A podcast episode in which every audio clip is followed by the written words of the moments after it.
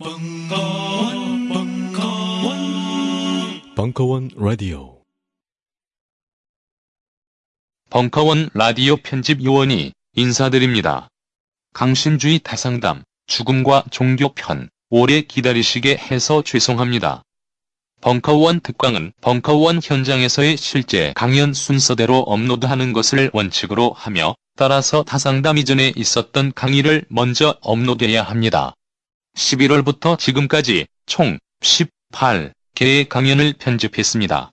모두 좋은 강연이었지만 이제 저는 다 싫습니다. 연애 초기인데 벌써 차일 위기입니다. 살려주세요. 엉, 엉, 엉.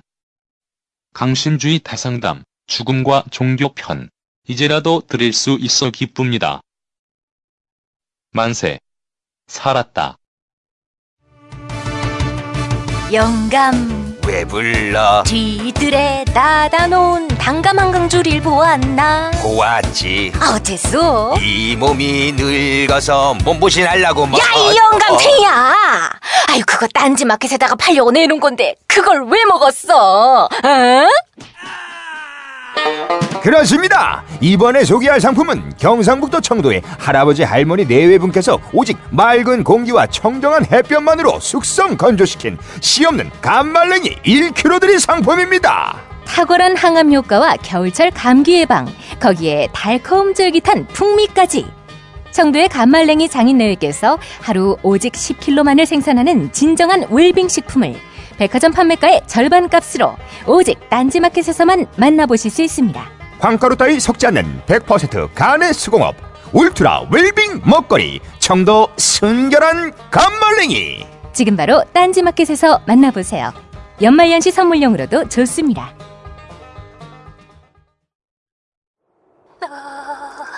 오빠, 너무 추워요. 지금도 이렇게 추운데 올겨울 사상 최악의 한파가 올 거래요. 어떡해요, 오빠? 그래, 정말 춥구나. 그럼 있잖아. 우리 저기 멀리 보이는 희망찬 미래를 향해서 같이 뛸까? 땀날 때까지. 그렇습니다. 추울 때 가장 좋은 건 땀이 나도록 뛰는 겁니다. 하지만 늘 뛸 수는 없겠죠? 그럴 때 필요한 건 바로 단지표 후끈 대보. 정말 좋은 제품이라 딴지가 공식 인증했습니다.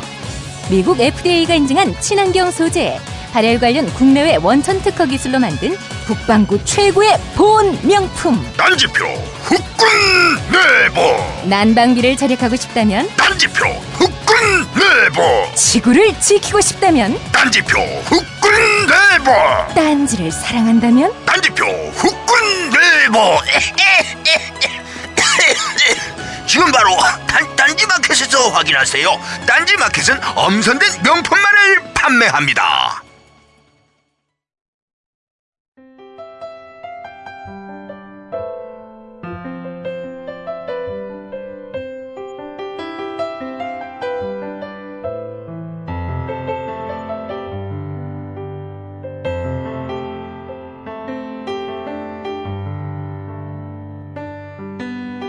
추워졌습니다.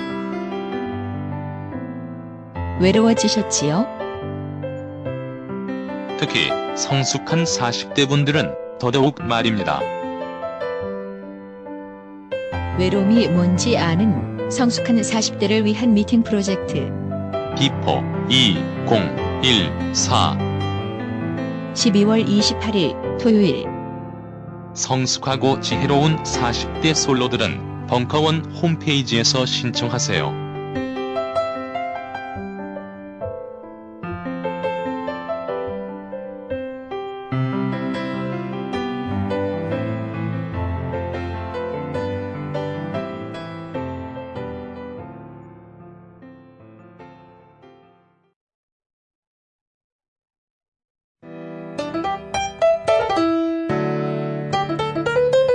강신주의 대상담 그 마지막. 종교와 죽음. 2013년 10월 31일 강연. 1회.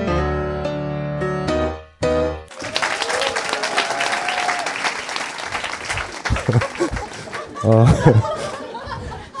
자, 지금 벌써 오늘이 이제 예, 마지, 마지막. 그래서 아까 이렇게 왜 이렇게 사람들이 많냐, 저기 저 우리 저 출판사 직원들이나 여기 담당자들이 그래서 제가 얘기했죠. 원래 장례식엔 사람들이 많이 오는 법이다.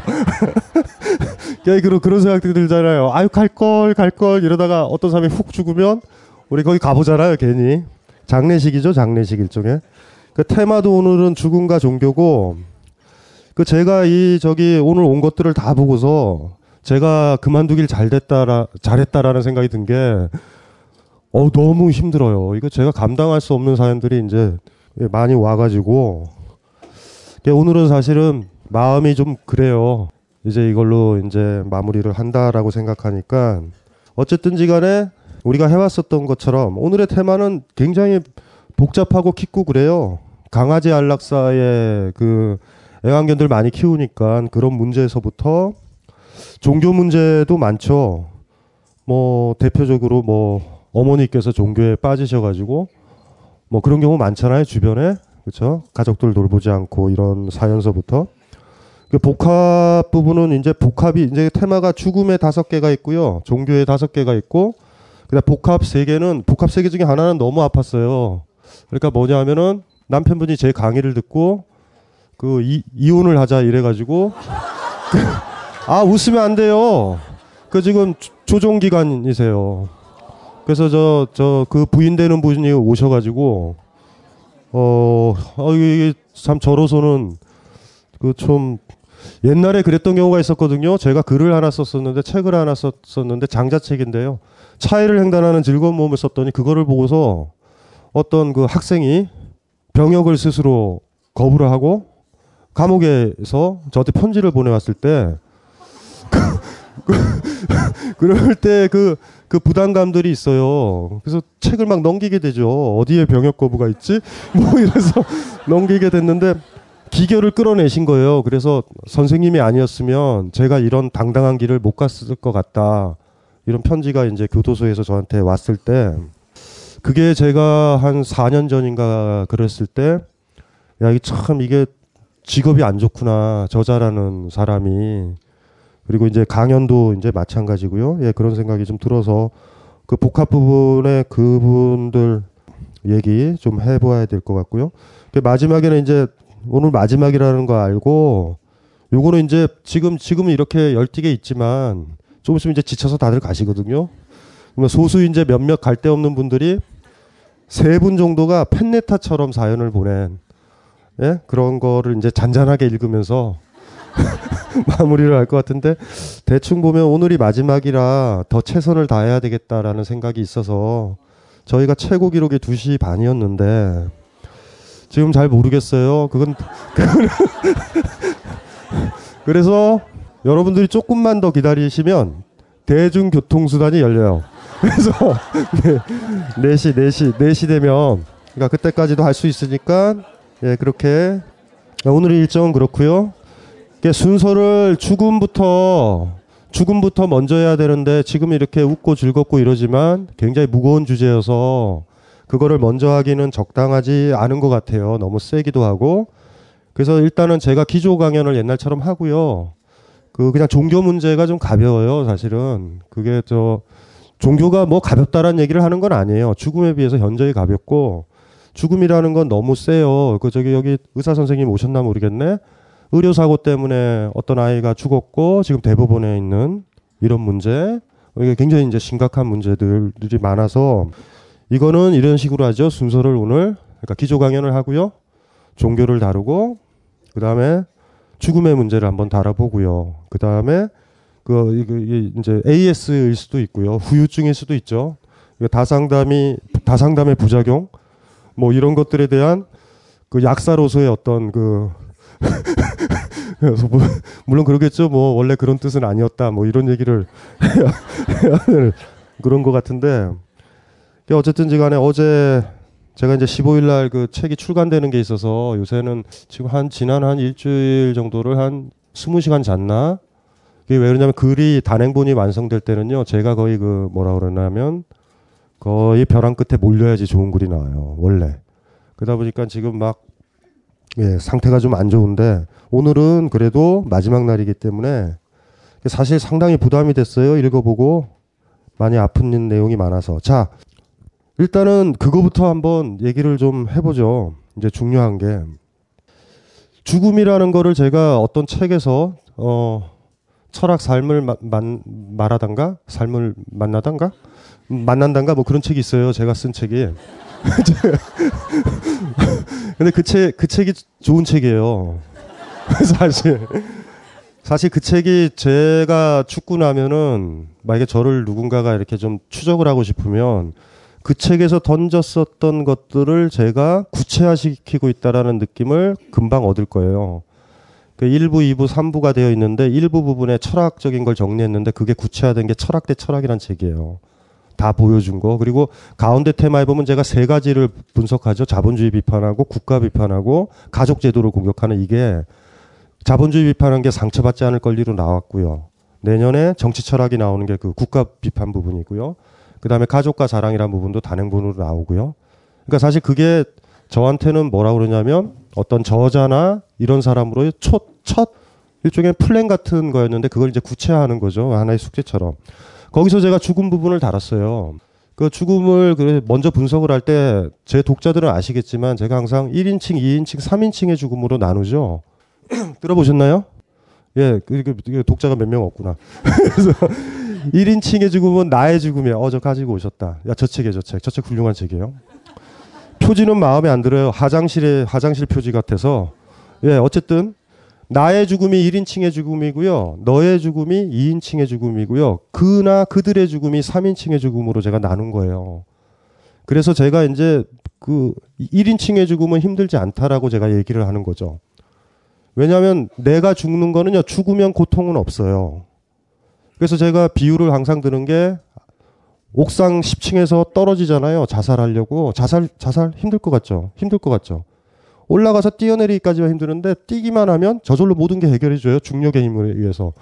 땅이 우리를 끌어당겨요. 이렇게. 그때 돼서 많은 사람들이 후회를 한 걸로 알아요. 근데 대개는 몰라요. 어떻게 후회를 한 건지 뭔지. 그래서 딱 떨어져서 직사를 하면 일단은 딱 떨어지면 어떻게 되지 하면요. 쿵 떨어지면 여기 압력에 의해 가지고요. 내려앉죠 위가. 그래서 이 뼈들이요 올라가면서 장기를 찔러고 찢어요. 굉장히 아프죠. 그때 확 죽어야 돼요. 죽으면 고통스럽지 않아요. 만약에 떨어졌는데 아프면 살아있는 거예요. 우리가 이거 전문 용어로 설 죽었다 그러거든요. 제, 제 제자 중에 의사가 많은데 설 죽어서 오는 제자들이 있어요. 그러니까 아니 그, 그 환자들이 일단 와가지고 그러니까 조금만 더 먹었으면 되는데 그걸 조금 못 먹거나 뭐 이런 사람들 있죠. 수면제 같은 경우도 화끈하게 먹어야 되거든요. 한 80알 정도.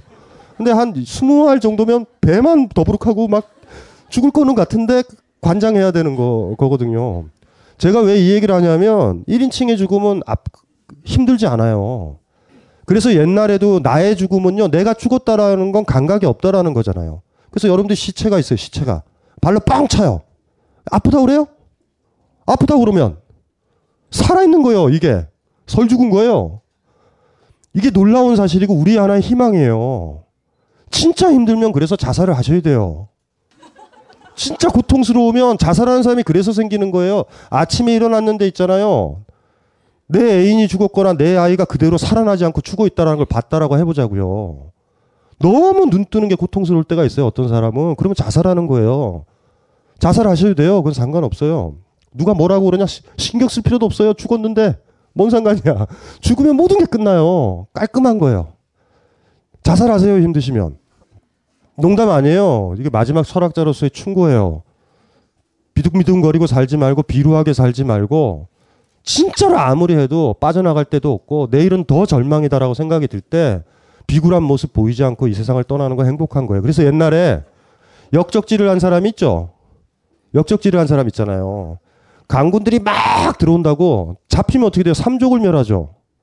그리고 옛날에는 고신이라고 그래가지고요. 고문이 합법화됐어요.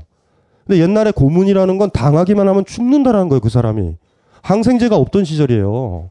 다리 위에다가 막돌 올려놓는다, 주리를 튼다, 피 터지죠. 항생제가 없던 시절의 공포를 아셔야 돼요. 진통제도 없고 아무것도 없죠. 그래서 나중에 고문 엄청 했어요. 한 일주일간. 막, 막 인두로 쥐지고 뭔지 아시겠죠? 근데 이제 이제 갑자기 사원부에서 그런 거죠. 네가 아닌가 보다? 의미 없어요. 걘 죽어요. 그러니까 그 고통을 알고 있기 때문에 강군이 들이치면 우린 혀를 깨물었다고요. 무슨 말인지 알죠? 그래서 옛날에는 잡자마자 뭐 했냐면 재갈을 물렸다고. 쉽게 못 간다. 그렇게 쉽게 안 보내. 그래서 입에다가 재갈을 물렸다고요. 강인했던 시절이 있었어요. 지혜로웠던 사람은 안다고요. 자살이라는 건 굉장히 편안해지는 거예요. 근데 우리는 이제 자살을 겁내하는 약한, 약하게 길러진 거죠. 물론 우리가 안 죽으면 좋죠.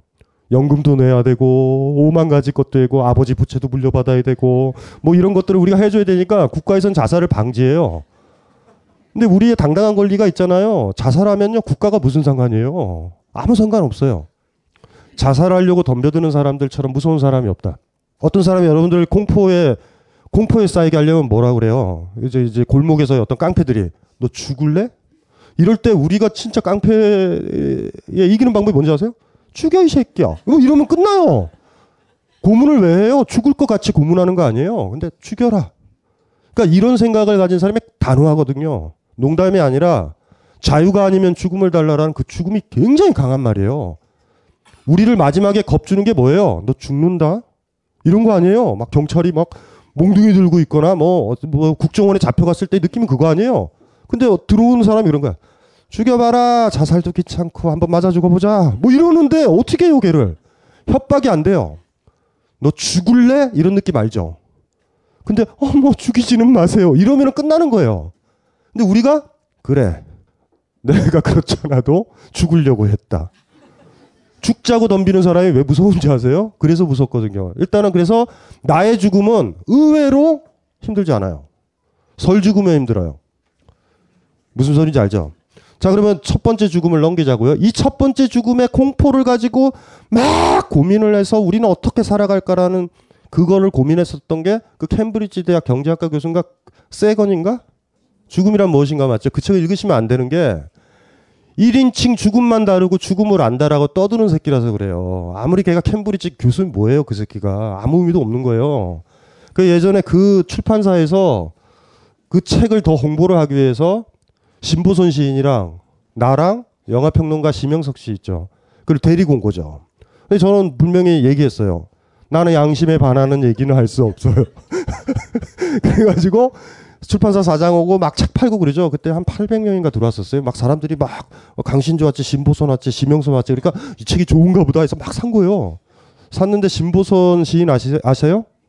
훌륭하신 분이에요. 저랑 영혼이 거의 같아요.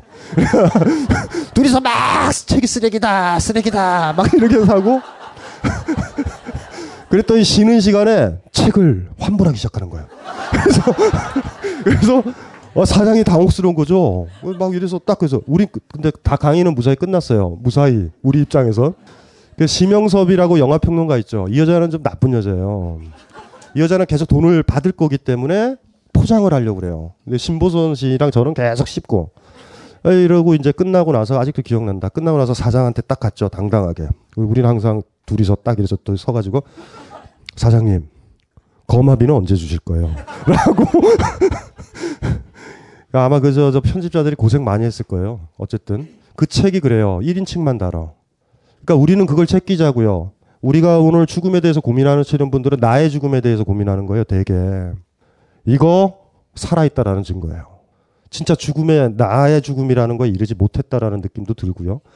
그러면 1인칭 죽음은 고통스럽지 않죠. 사실 이거는 저만이 아니라 에피쿠로스서부터 동서양 철학자 장자까지도 다 얘기하는 거예요. 죽음이라는 건 무섭지 않다. 나의 죽음은. 자, 그러면 이제 두 가지 남죠. 너의 죽음과 그들의 죽음. 너라는 사람은 뭐냐면 너라고 부르는 사람은 그닥 많지 않죠. 예전에 이승기의 노래 기억해요? 너라고 부를게. 그 너라고 부르는 게 심각한 거예요. 누나가 아니라 너? 이건 굉장히 그쵸. 그 가사에서 나오잖아요. 너는 사랑하는 사람일 때 너라고 불러요. 불쌍한 사람들은요, 2인칭이 없어요. 세상 사람들이 다 낯설고 그들로 보여. 어머니, 아버지만, 어머니, 아버지라도. 결혼한 어떤 주부도요, 아이가 아이로 너로 안 보이고요. 아이로 그냥 보여요. 이렇게 거리 두는 거. 3인칭으로 보이는 게 제일 슬픈 거죠. 외로운 거예요. 세상이 다 낯설어요. 다 그, 그녀, 그들, 대의, 그들 뜨, 떼거리들로 보일 때 있어요. 직장에 가도 나만 있는 것 같은. 그러니까 직장에 너가 하나 있으면 단일마죠 동료가 딱 와가지고 그 아이 만나서 오늘 점심은 뭐 먹을까 이럴 수 있는 너예요 너가. 그러니까 여기서 너라는 거는요 내 앞에 있는 너를 가리키는 게 아니라 사랑하는 사람이에요. 3인칭은 그들인데 나와 무관하다라는 느낌이에요. 그래서 예를 들면 대표적인 경우가 뭐냐면 저기 TV 같은 데 나오잖아요. 저기 필리핀에 어디에 뭐 배가 가다가 침몰해서 일곱 명이 죽었다. 슬프신 분? 슬퍼요? 훌륭하신 분이에요. 슬프다라는 건 그들을 너로 봐야 돼요. 이렇게 너로 퍼펙트하게 봤었던 사람이 인류 역사상 세 마리가 있다라고 하는데 그들이 봤는지 안 봤는지 모르는데 그들은 우겨요. 예수, 시타르타, 마호메트, 그리고 일본. 세계, 세계 4대 성인 중에 안 보세요. 그러니까 그들에 대해서는, 그러니까 퍼펙트한 인간은 세상 사람들이 다 너로 보이는 거예요. 그러니까 아프죠. 벌써 나왔죠? 너라고 보이는 사람이 죽을 때 우린 제일 아파요. 내가 사랑하는 남편, 사랑하는 애인, 사랑하는 아이. 너. 너의 죽음이 제일 아파요. 이해되시죠? 겪어보셨잖아요. 아까 우리가 나중에 다룰 애완견도 그래요. 여러분들은 입, 입장, 여러분들은 다를 거예요. 음, 걔는 음식인데 왜 음식. 이렇게 생각하실 수 있어요. 왜냐면 그들로 보이면 상관없는 거거든요. 근데 그 사람한테는 그게 너거든요. 너가 사라진 거예요. 그래서 이 세상에서 제일 슬픈 건 왜 또 슬퍼요? 나는 살아있으니까. 살아있는 사람은 고통을 느낀다라는 거예요. 1차적으로 살아있다라는 거의 징후는요, 고통을 느껴야 돼요. 그래서 병원에서 망치로 때리고요, 뺨을 때리죠? 야, 이 새끼야! 그런데 가만히 있다. 그럼 죽은 거 아니에요. 딱 때렸는데, 외쳐!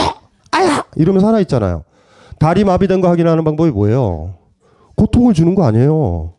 삶의 또 놀라운 정이죠. 삶은 본질적으로 행복이 아니에요. 고통에 대한 감수성이에요. 그러니까 예를 들면 그 뭐예요? 우리가 진짜 사회적으로 살아있다면 노숙자를 보고 아파야 돼. 무슨 말인지 알죠? 아파. 근데 여러분들 안 아프죠? 그러니까 그러면 이제 최소한 그 사람과 관련돼서 나는 죽어 있는 거죠. 그래서 일단은 죽음이 세 종류가 있다라고 그 저기 아까 들었었던 그 초기 책에 제가 나, 나눈 거예요. 1인칭의 죽음이 있다. 별거 아니다. 그들의 죽음 당연히 별게 아니죠. 아, 또 하나. 너의 죽음이 너무 아프잖아요. 사랑하는 사람. 그러면은 누군가의 죽음 때문에 안 아픈 방법은 뭐예요? 다 그들로 생각하면 돼. 아이가 죽어도 그들이 옆집 아이와 별 차이가 없고요. 콩고에서 축구하다가 운동장에서 걸려서 넘어졌던 그 아이도 그 아이랑 같은 급으로 보면 돼요. 그들. 아이들이잖아. 그냥 이렇게 보면 돼요. 내 아이를. 다 그들로 보면 아프지 않아요. 방법 하나 아셨죠? 어떤 나 아닌 타인이 죽는 게 안 아, 프려면요 사랑하지 마세요. 사랑하면 아파요. 무조건. 무조건 아파요. 사랑하는 것이 사라지면 아파요.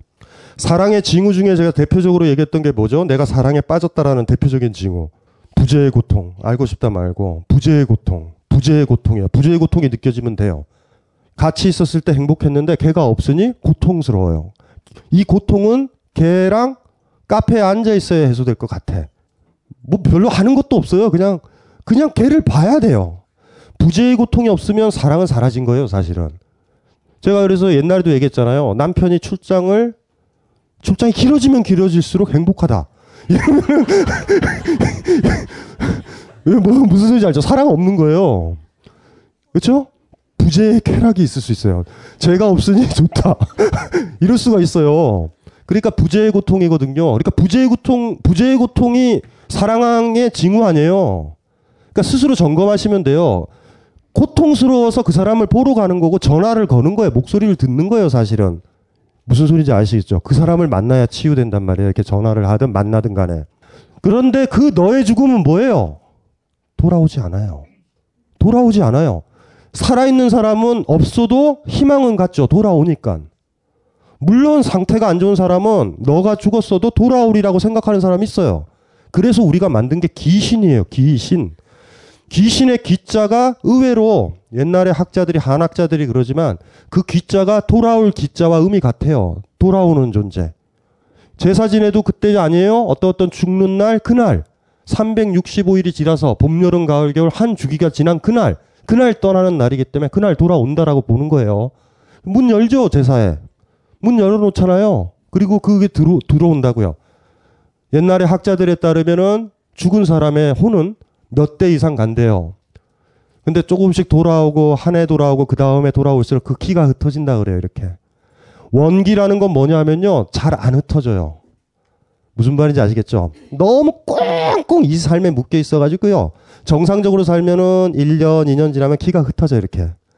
그래서 좀 약해지죠. 그런데 원기라는 거는 이 세상에 한이 많아가지고요. 기가 딱딱하게. 그래가지고 무당들이 푸닥거지 하잖아요. 한을 풀어준다고. 그 어쨌든지 간에 너라는 거의 죽음이 우리한테 제일 힘들어요. 너의 죽음. 어쩌면 이렇게 말해도 돼요. 나의 죽음이 힘들어 보이는 이유는 내가 죽는 게 무서워 보이는 이유는 우리가 어렸을 때부터 너의 죽음을 많이 봐서 거기서 오는 이미지를 나한테 투사하는 경우가 많을 거예요.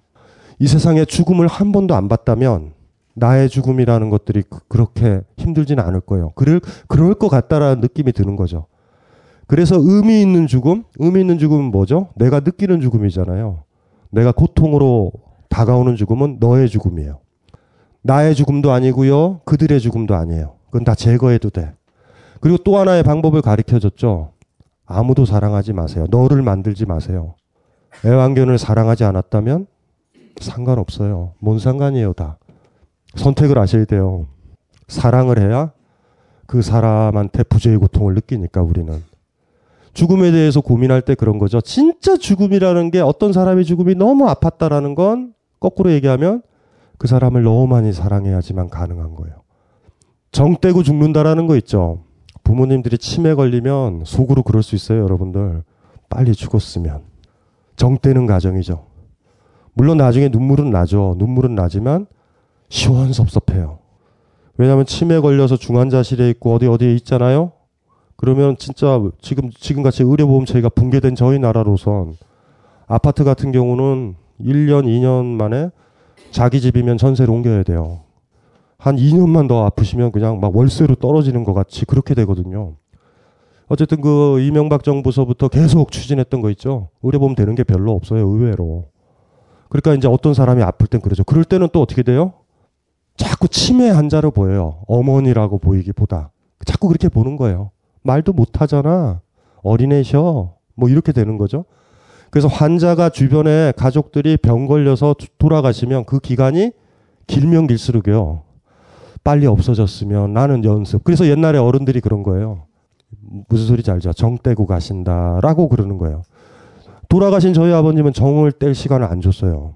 갑자기 사고로 이렇게 자전거로 돌아가셨기 때문에. 그 저희 아버님은 행복하죠. 왜냐하면 뭐 이렇게 상 치르는 날 막 다들 눈물 빠다죠 막. 근데 저희 어머니, 저희 아버님의 5년간 병실에 있었으면 묘한, 묘한 슬픔과 안도가 교차하는 묘한 자리가 돼요. 그래서 일단은 그거부터 구별을 하- 했죠. 1인칭 죽음, 2인칭 죽음, 3인칭 죽음 이렇게 생각을 하고요. 3인칭은 뭐라 2인칭은 뭐라 그랬어요? 사랑하는 자의 죽음. 너는 사랑하는 자니까 그들은 뭐예요? 그냥 무관심한 어떤 사람들의 죽음. 그래서 제가 아까 이제 이분이 얘기를 했지만 나와 무관한 사람인데 아프다면 다 너라고 그러면 그 감당하겠어요? 다 너예요. 신문을 넘겨도 다 너예요. 그래서 성인님만 감당해요. 그 고통을. 약한 사람은요. 타인을 사랑하지 않아요. 그래서 사랑하지 않으려고 그래. 누구를 사랑하면 그 고통을 감내해야 돼요. 누구나 다 죽고 사라지고 떠나잖아요. 여러분들이 천 명을 사랑하면 천 명의 고통을 감당해야 돼요. 1억이면 1억의 고통을 감당하는 거예요. 인류를 사랑하고 싶으세요? 찢어져요. 터져요. 감당 안 돼요. 그래 옛날에 우리 저 옛날 옛날 저 젊었을 때 노래 그 기억난다? 아프리카 아이들을 돕, 돕자고 위아더 월드 그럴 때 가수들이 저들은 지금 무슨 소리를 하는 거지? 저걸 어떻게 감당하려고? 사람들을 많이 사랑하지 마세요. 그러면 죽음에서 죽음의 고통에서부터 별로 없어요. 애완견을 사랑하지 않았다면 그 고통은 없었을 텐데. 어때요? 괜찮아요? 자, 그럼 너의 죽음 너가 없는 거예요. 자, 그러면 죽음에서부터 자유로워진다고요. 우리는. 뭐 상관이에요? 나 죽는 것도 괜찮죠? 다 그들인데 고통이 어디 있어요? 어쩌면 연쇄살인범들의 특징들이에요. 그게 너가 없다라는 거. 너가 없어요. 그저 이렇게 보면서 음, 저 여자의 볼을 뜯어서 팬티를 만들어야 되겠네. 해서 그냥 죽여서 미국만 뜯으면 돼요. 연쇄살인범은 너가 없어요. 잔혹범들은 너가 없다고요. 히틀러한테는 너가 없을 거란 말이에요. 살육하는 사람들한테 너는 없어요. 너로 보이는 순간 우린 죽이지 못하거든요. 대충 느낌은 오시죠? 우리한테 뭐가 고통스럽다고요? 너의 죽음. 이 너의 죽음을 투사할 수 있어요. 그들의 죽음에. 너의 죽음을요, 투사할 수 있어요. 나의 죽음에. 무슨 말인지 알죠? 어, 저 사람이 죽었을 때 철이 아픈데 내가 죽었으면 얼마나 더 아플까? 이렇게 되는 거예요. 근데 누누이 얘기했지만 1차적으로 막았죠, 제가. 설 죽으면 아플 뿐이다. 설 죽으면 아플 뿐이야. 그래서 때때로 자살하는 사람들 중에 멋있는 사람이 뭔지 아세요? 너가 죽었을 때 따라서 자살한 사람이 있어요. 너무 아파서. 안 돌아오는 사람이요. 영정만 있다? 아침에 일어나도 또 봐요. 또 찢어져. 부재의 고통이 더 심하죠? 다음, 다음, 다음. 못 견뎌요. 그래서 어떤 사람이, 어떤 사람, 자기가 사랑하는 사람이 죽었을 때 자살하는 사람들은, 자살하는 사람은요, 진짜 깊게 사랑한 거예요. 물론 그렇죠. 뭐, 우리 저 어른들이 그러죠. 뭐, 예를 들면 남편이나 누가 이렇게 죽으면, 산 사람은 살아야지, 죽은 사람은 죽음이고. 근데 이게 또 설득이 된다? 맞아, 우린 살아야 돼. 이러지만, 진짜로 누구를 사랑했어. 그쵸? 너라는 존재가 있는데 죽, 그, 없어지면요. 그 고통은 내가 다 감당하는 거예요. 그러니까 그 고통이 여린 사람은 못 견뎌해요. 아침에 눈 뜨는 게 싫을 때가 있어요. 경험해 보신 분 있죠? 아침에 눈 뜨는 게 너무 싫다. 너무 싫어요. 우리가 졸도하는 것도 그건데, 너가 만약에 죽으면 1차적으로 우린 졸도할 거예요. 기절한단 말이에요. 못 받아들이니까. 기절해서 깼는데, 여전히 내가 사랑하는 사람은 피 흘리고 누워있는 시체다? 또 졸도한다? 또 졸도하고 깨고 졸도하고 깨요. 졸도가 뭐예요? 스스로 하는 자살 같은 거잖아요. 감각 안 하려고. 졸도 해 보셨나요? 누가 죽을 때 사랑하는 사람 때문에 졸도 정도는 해줘야 돼요. 왜냐하면 그 졸도의 깊이가 사랑의 깊이거든요. 그러니까 누군가 사랑하는 사람이 있는데 죽었을 때 이런 이런 식으로 되면 안 돼요. 그러니까 누가 죽었잖아요. 그러면 이럴 수 있어요. 어차피 태어난 건 죽는 거고 네가 먼저 가고 막 달간의 제스처를 취하는 사람은요. 사랑을 못 해본 사람이에요. 너의 죽음에서 고통을 느낄 수 있는 사람은 유일하게 진짜 강하게 사랑을 해본 사람이에요. 어떠세요? 느끼고 싶으세요? 너의 죽음의 고통을? 느꼈던 분 있죠? 없나? 있어야 돼요. 그리고 그 죽음, 그 고통을 감내하면서 살아보셔야 돼요. 행복한 사람이요. 진짜 사랑했던 사람이 있었다라는 얘기니까. 지금 너무 나이가 들어서 그런 거는 너무나 먼 얘기다. 예, 이렇게 생각하실 분도 있을 거예요, 분명히. 아셨죠? 죽음에 대해 근본적으로 두려워하는 것을 제거하는 방법이 뭐죠? 사랑하지 마세요. 또 하나 얘기할까요? 나에 대해서 그나마 내가 사라지는 거에 대해서 두려움을 갖는다면 여러분들은 여러분 자신을 나름 아껴요. 난 쓰레기 같아. 난 비천해. 난 배신자야. 난 거짓말쟁이고. 난 누구한테 도움 안 돼. 어떻게 이런 아이가 태어났지? 나를 저주하는 사람들한테 있어서요. 나의 죽음은요, 땡큐예요. 쓰레기가 처리되는데 나를 좀 아끼면요. 우리가 무언가 사랑하거나 아낄 때만 그게 없을 때 우리는 아파요. 그것도 항상 그러니까 사랑과 고통은요. 죽음이라는 건 영원히 내 앞으로 다시 돌아오지 못하는 불기의 객이라는 말 있잖아요. 불기 돌아오지 않는 손님이 됐다라는 표현이 있잖아요. 그럴 때 오는 고통이에요. 그러니까 죽음에 대한 고통은 항상 사랑의 깊이에서 찾아진다. 많이 사랑하면 죽음은 너무 힘들 거예요. 나중에 확인하실 거예요. 내가 어머니를 얼마만큼 사랑했는지. 나중에 확인하실 거예요. 아버지를 얼마만큼 사랑했는지. 나중에 확인할 거예요. 내가 아내를 얼마만큼 사랑했는지. 남편을 얼마만큼 사랑했는지. 지금은 머릿속에서 믿고 있죠. 사랑한다고. 어머니가 돌아가셨는데 그닥 슬프지 않았다. 사... 손 들어보세요. 아버지가 돌아가셨는데 그닥 슬프지 않았다. 있을 거예요. 아니야. 뭐라 그럴 필요 없어요. 그건 솔직한 내 모습이에요. 사랑할 만한 사람이 아닌 거예요, 아버지가. 그래도 우린 눈물을 흘려요. 특히 여자분들은. 여자분들은 진짜 잘 운다? 한 방울만 흘리면요, 그 눈물 흘렸다는 이미지 때문에 계속 흘려요. 제가 남자분들한테 얘기할게요. 여자의 눈물에 속지 마세요. 제 인생이 비비꼬인 건 그 여자의 눈물들이니까. 저는, 저는 그 여자가 저를 필요로 하는 줄 알았어요. 근데 걔는 눈물이 많아요, 아주. 어쨌든지 간에 너무 슬프지 않아요? 내 사랑의 깊이를 그 사람의 죽음에서 찾아야 된다라는 것이. 아무리 사랑한다, 사랑한다 스스로 믿고 있는 거와 실제로요, 내 가슴 저 깊은 곳에서 눈물이 터져 나오고요. 소리도 잘 안 나요. 제대로 울면 아시죠? 제대로 울어보셨어요? 처음 우는 소리가 나와요. 처음 우는 소리. 그러니까 우리는 우는 연습했잖아요. 뭐 엄마한테 받거나 선생님한테 하지만 아빠요 뭐 이런 거 말고요. 전혀 낯선 소리가 내 속에서 나는 거를 느낄 때가 올 거예요. 영혼의 그 깊이와 그러니까 뭐를 건드린 거예요 속에. 그럼 울어 울어봤죠. 울어보신 분 있을 거예요. 어떻게 녹음해 그때는 막 울더라도 MP3 녹음을 해보면 이상한 소리가 괴물 같은 소리 비슷해요. 이렇게 뭐 이런 이런 비슷한 소리가 나요. 아무리 예쁜 사람이라도 그런 소리가 나요. 그러니까 어디서 나오는지 몰라. 마치 아이가 첫 걸음마 걷는 거와 같은 완전히 낯선 어떤 그 그냥 아주 깊은 곳에 나는 비애죠. 고통 같은 거. 이걸 느끼는 사람은 약 5%도 안 돼요. 우리는 그렇게 깊게 사랑하지 않아요, 누구를. 의외로. 의외로. 또 하나 또 얘기를 할게요. 너의 죽음과 관련돼서. 사랑하는 커플들은요, 사랑하는 커플들은 사랑하면 둘 다 장수해야 돼요. 사랑하는 사람은요, 사, 부재의 고통을요, 내가 그 사람한테 주, 지 않아요. 무슨 말인지 알죠? 진짜 사랑하는 사람인데 내가 죽어보세요. 저 사람이 얼마나 힘들까? 그래서 여러분이 사랑하는 사람이요, 암에 선고받아가지고요, 병원에 누워있었을 땐 가서 이렇게 멱살을 잡는 거예요. 야, 이 개새끼야, 나 사랑한다면서. 장난치냐, 이 새끼야? 뺨을 막 때려도 돼요. 이 인간 죽고 나면 내가 당할 고통은 뭔데? 미안하다고 그래야 돼요. 먼저 죽는 사람은 유언 남기면 안 돼요. 어디 건방지게 말을 남겨요. 먼저 뒤지면서. 고통을 다 남겨주고 하는데 뭐 잘났다고 그 유언을 해요. 절대 돌아가실 때 사랑하는 사람이라면 유언은 남기면 안 돼요. 입 닥치고 있어야 돼요. 죄인이에요. 사랑하는 사람이 없는 다음에 죽어야 돼요. 무슨 말인지 이해되시죠? 그 고통 남겨줄래? 그게 사랑이에요? 고통 주는 게 사랑? 고통을 받아야 사랑이에요.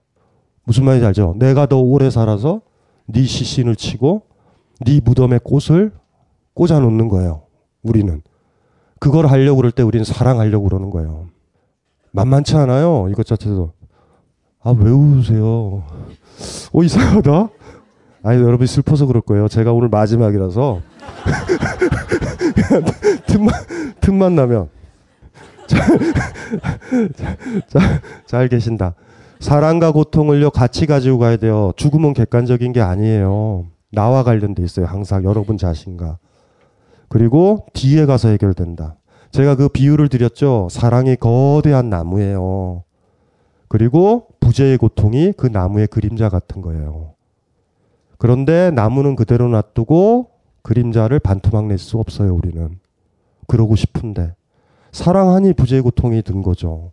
사랑하니 그 사람이 떠나니 아픈 거죠. 근데 그 아픔만 제거할 수 있을까? 같이 가는 거예요. 풀 패키지예요. 사랑과 고통은. 사랑하기로 작정하는 사람은 고통을 사랑하는 거예요. 고통 받을 거를. 아, 이거 예전에 사랑할 때 이걸로 강의했었어야 되는데. 그쵸? 절절, 절절, 절절하지 않아요? 그만 좀 울어요. 자, 이제 사랑과 고통, 너의 죽음이라는 게 뭔지 아시겠죠? 너의 죽음이라는 걸 고민을 하시고요. 죽음의 고통을 여러분들이 이제 느낀다라 그러면 스스로 보여주신 거예요. 나는 살아서 할 수 있는 최고의 영광, 사랑이라는 걸 해봤다고. 슬프지 않아요? 누가 죽어도 슬프지 않고 나도 죽는다? 덧없어요, 그냥. 흘러가는 거예요. 그래서 너의 죽음이라는 걸 키워드로 넣어놔야 되죠. 아까 세이건인가 그 경제학과 교수가 썼던 죽음이라는 책엔 너의 죽음이 없어요. 그래서 제가 비판한 거예요. 쓰레기라고. 죽음은 그런 게 아닌데. 그래가지고 그 책에 보면은 여기 테이블 위에 올라서 기, 억나죠 결과부자를 대고 그렇죠? 이렇게 테이블 위에 올라가서 이렇게 부처님처럼 앉아서 강의를 한대요. 제가 그, 그 당시 그랬어요. 거기서 그 강연할 때. 만약에 우리나라에서 앉아서 있으면 난 잿더리를 던져버릴 거라고. 어디 건방지게요. 애완견 하나, 주, 애완견의 죽음도 보지 못한 경제학자의 나의 죽음에 대한 고통을 계산하는 그 책. 끔찍했어요, 진짜로. 이 남루한 허접함을 어떻게 할까. 그래서 영미권 철학은 읽지 마세요. 프랑스나 독일 철학은 그런 깊이가 있거든요. 근데 영미 애들은 좀 경제적 마인드가 세서 그런지 몰라도 다 이렇게 죽음에 대해서 고민하다가 보험, 연금, 뭐 저축 뭐 이런 얘기로 가요. 그래서 이게 그래서 이건 뭐지? 그러니까 그 그분들은 그거죠. 너의 죽음이 힘들 거예요. 그 너에 대해서 생명보험을 거세요. 그러면 그 사랑하는 너가 죽었을 때 10억이 떨어져요. 그러면 당신의 고통이 완화될 거예요. 뭐 이런 식이에요. 혹시 가족들한테 생명보험 드신 분 있나요? 나중에 묘해져요. 그거 취소하세요. 나중에 그 돈을 받았을 때 묘한 느낌이 들어요. 뭐지? 그러면 이 돈 받은 걸 보험회사에 주면 내 남편은 다시 살아나나?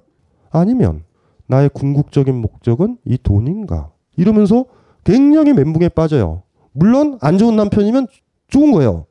그래, 네가 네가 생전에 나를 사랑하지 못했다면 너 하나의 목숨으로 어쨌든 나를 사랑하는 걸로 퉁칠 어떤 일을 해야 되지 않, 않겠니? 하면서 보험을 드는 거죠. 그리고 음식에다가 락스를 조금씩 섞어가지고 5년 만에 5년 만에 종교를 짓는 거예요. 적당량은 검사에도 안 걸려요. 무슨 말인지 알죠? 락스 이런 거 좋다. 락스 희석시키지 말고 너의 죽음이 뭔지 아시겠죠? 죽음은 항상 사랑의 문제다라는 걸 아셔야 되고요. 죽음을 객관적으로 보지 마세요. 고통으로 느껴지지 않은 죽음은 죽음도 아니고 의미도 없는 거죠. 그쵸? 그들의 죽음은 우리한테 의미도 없고 숙고도 안 해요. 예를 들면 오늘 여러분들 사랑하는 사람이 죽었어요. 내일 되면은 이 서울역에서 강구판에서 떠요. 어제 사망자 수. 한 명이 떴어. 누굴까? 여러분이 사랑하는 그 사람이야. 어머, 한 명이네? 어제는 왜 이렇게 적, 적게 죽었지? 인구도 많은데? 이러진 않아요. 그런데 평상시에 보면은, 보면서 이렇게 지나가시죠? 부상자 뭐 100명, 뭐 이렇게 딱 보면서 뭐 이렇게 보면 8명, 8명 정도 나오면 또 남자분들은 지나가면서 아, 하나만 더 죽으면 가본데. 이게 안 되네. 이런, 이런, 이런, 이런 전문, 전문 그, 저기, 저 도박 용어를 쓰시면서 숫자를 또 맞춰 보기도 하죠? 이럴 수 있지만 어제 죽은 게 내 동료들이었다면 문제는 달라요. 그 숫자는 단순한 숫자가 아니죠. 그래서 거리 두지 마세요. 개구리가 죽고 무슨 새가 죽고 사람은 죽고 병원에서도 죽고 이런 그들의 죽음 얘기를 하는 게 아니에요. 우리는 그렇, 그렇지 않아요. 인간은. 우리한테 죽음은 너의 죽음만 무게 있게 다가오고요. 그리고 나의 죽음이 진짜 고통스러울 때 어떨 때여야 돼요. 내가 죽으면 저 남겨진 저 사람이 엄청 고통스럽다라는 고통이 나의 죽음의 고통이어야 된다고. 근데 우리의 상담들의 대부분이 그냥 무서운 거예요. 어린애처럼. 무, 무섭대요. 그냥 무섭대. 이게 이거 이거 이 부분부터는 좀 잡아야 되는 것 같아요. 꼬맹이들이 아주 어린 꼬맹이들이 내가 죽는 게 무서워요. 무슨 말인지 알죠?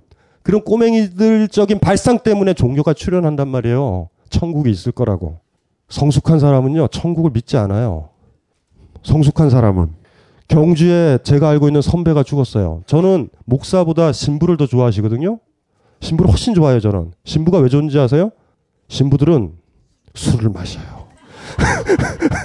상가집에서 술 마시는 친구인데 그것도 또 재밌는 게 신부들도 나름대로 성직자기 때문에 술 마실 때는 이런 거 다 풀어놓고 먹어요. 막 먹어요. 막 이렇게 막 이렇게 먹다가 갑자기 뭐, 뭐, 신부님? 그러면 갑자기 얼굴 빨개가지고 막 추스리고 가요. 가지고 뭐, 뭐, 뭐, 이렇게 뭐, 띠렁 띠렁 하다가 다시 들어와서 저랑 또 술 마셔요. 그분이 항상 하는 말이 있잖아요. 개똥같이 뒹굴어도 여기가 낫다고. 그래서 우린 죽음을 보고 슬퍼하는 거야. 알아. 천국에 갔는데 왜 슬퍼해요? 알잖아요. 왜 사기쳐요? 천국에 가는 건 좋은데 돌아오지 못하잖아요. 있어도. 무슨 의미가 있어요? 부재하는데. 좋아요? 이런 거야. 남자친구죠? 남자친구가 딴 여자한테 가서 행복하게 잘 사는 게 좋아요? 안 돌아오고? 이거, 이거 병신이죠? 이거 의미가 없어요. 근데 위로받을 수는 있어요. 잘 살 것 같아. 이러게. 그러니까 어린아이한테는 그래야 되잖아요. 어린아이한테 그래야 되잖아요.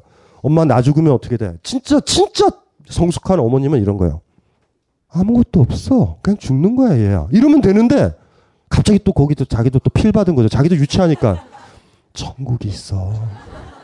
거기는 적과 꿀이 흐르고 모든 곳에 게임기가 설치됐어요. 게임이 무료야. 아이템도 공짜고. 이러면 아이가 엄마 괜찮은 것 같아. 뭐 이렇게 위로하면서 잘 자라. 뭐 이러는 거잖아요. 그걸 아직도 써요. 제가 이 표현을 좀 고상하게 바꿔놓으면 성경 구절이 된단 말이에요. 법화경 구절이나 유치한 사람만. 우리한테는 그게 중요한 게 아닌데 넌데. 그리고 나의 나의 죽음이 왜 슬프라고요? 나는 너에 대해서 너란 말이에요. 내가 죽을 때 아픈 거는 저 사람이 얼마나 아플까요? 겪어보셨어요? 그걸 겪어야 돼요. 만약에 그렇다면 나의 죽음은 무게가 있다고. 나와 너의 관계에만 있어요. 나와 너의 관계. 사랑 속에서만 죽음은 고통이에요. 사랑 안 하면, 사랑 안 하는 사, 상태에서의 죽음은요, 그냥 장난이에요, 장난. 그냥 무서워. 어디, 뭐, 그, 그, 그런, 똑같아. 새로 전학 간 학교가 무서운 거랑 비슷한 거예요. 그냥 무서워. 그런 걸로 생각을 안 했으면 좋겠어요. 더 좀 성숙했으면 좋겠어요. 거꾸로, 사랑받지도 못하고 사랑하지 못하니, 우린 그렇게 유화적으로, 유화적으로요. 나의 죽음이 막 무섭게 보이는 거예요. 진짜 사랑을 하고 이러면요. 그 사람을 위해 내 생명을 주는 것이 쾌감이고 희열이라는 걸 알아요. 근데 내 죽음에 전전하는 사람이 타인이 사랑하는 사람이 위기에 빠졌을 때 기꺼이 대신 죽어줄까? 안 그런 일은 없어요. 그래서 일단은 죽음과 관련된 고통은요 사랑의 깊이에서 찾자. 무슨 말인지 알죠? 그리고 이제 성인이 되는 방법은 가르쳐 드렸죠. 연습하시면 돼요. 다 그들이야 그들. 다 그들이 아니라 다 너로 보이는 되는 거야. 이 사람이 울면은 막 이제 지하철에서 만나서 누가 인상 쓰고 있으면 지금처럼 울면 돼. 예, 이 죽음이라는 거 사랑의 깊이에서 찾, 찾고요. 예, 그렇게 살았으면 좋겠다라는 거고요. 종교 얘기를 조금만 더 하고 이제 기조 강의를 마쳐야 되는데 종교는 사실 유치한 거라서 이런 건데요. 종교가 존재하는 이유는요, 항상 미래에 대한 공포를 좀 먹고 자라요. 뭐 죽은 다음에 어떻게 될 거라든가 내일 어떻게 될 거라든가 제가 항상 얘기했지만 미래에 대한 공포예요. 미래에 대해서 공포를 안 갖는 거예요. 내 뭐 닥치면 닥치지 이러면 종교 필요 없어요. 근데 뭔가 뭔가 미래가 두렵다.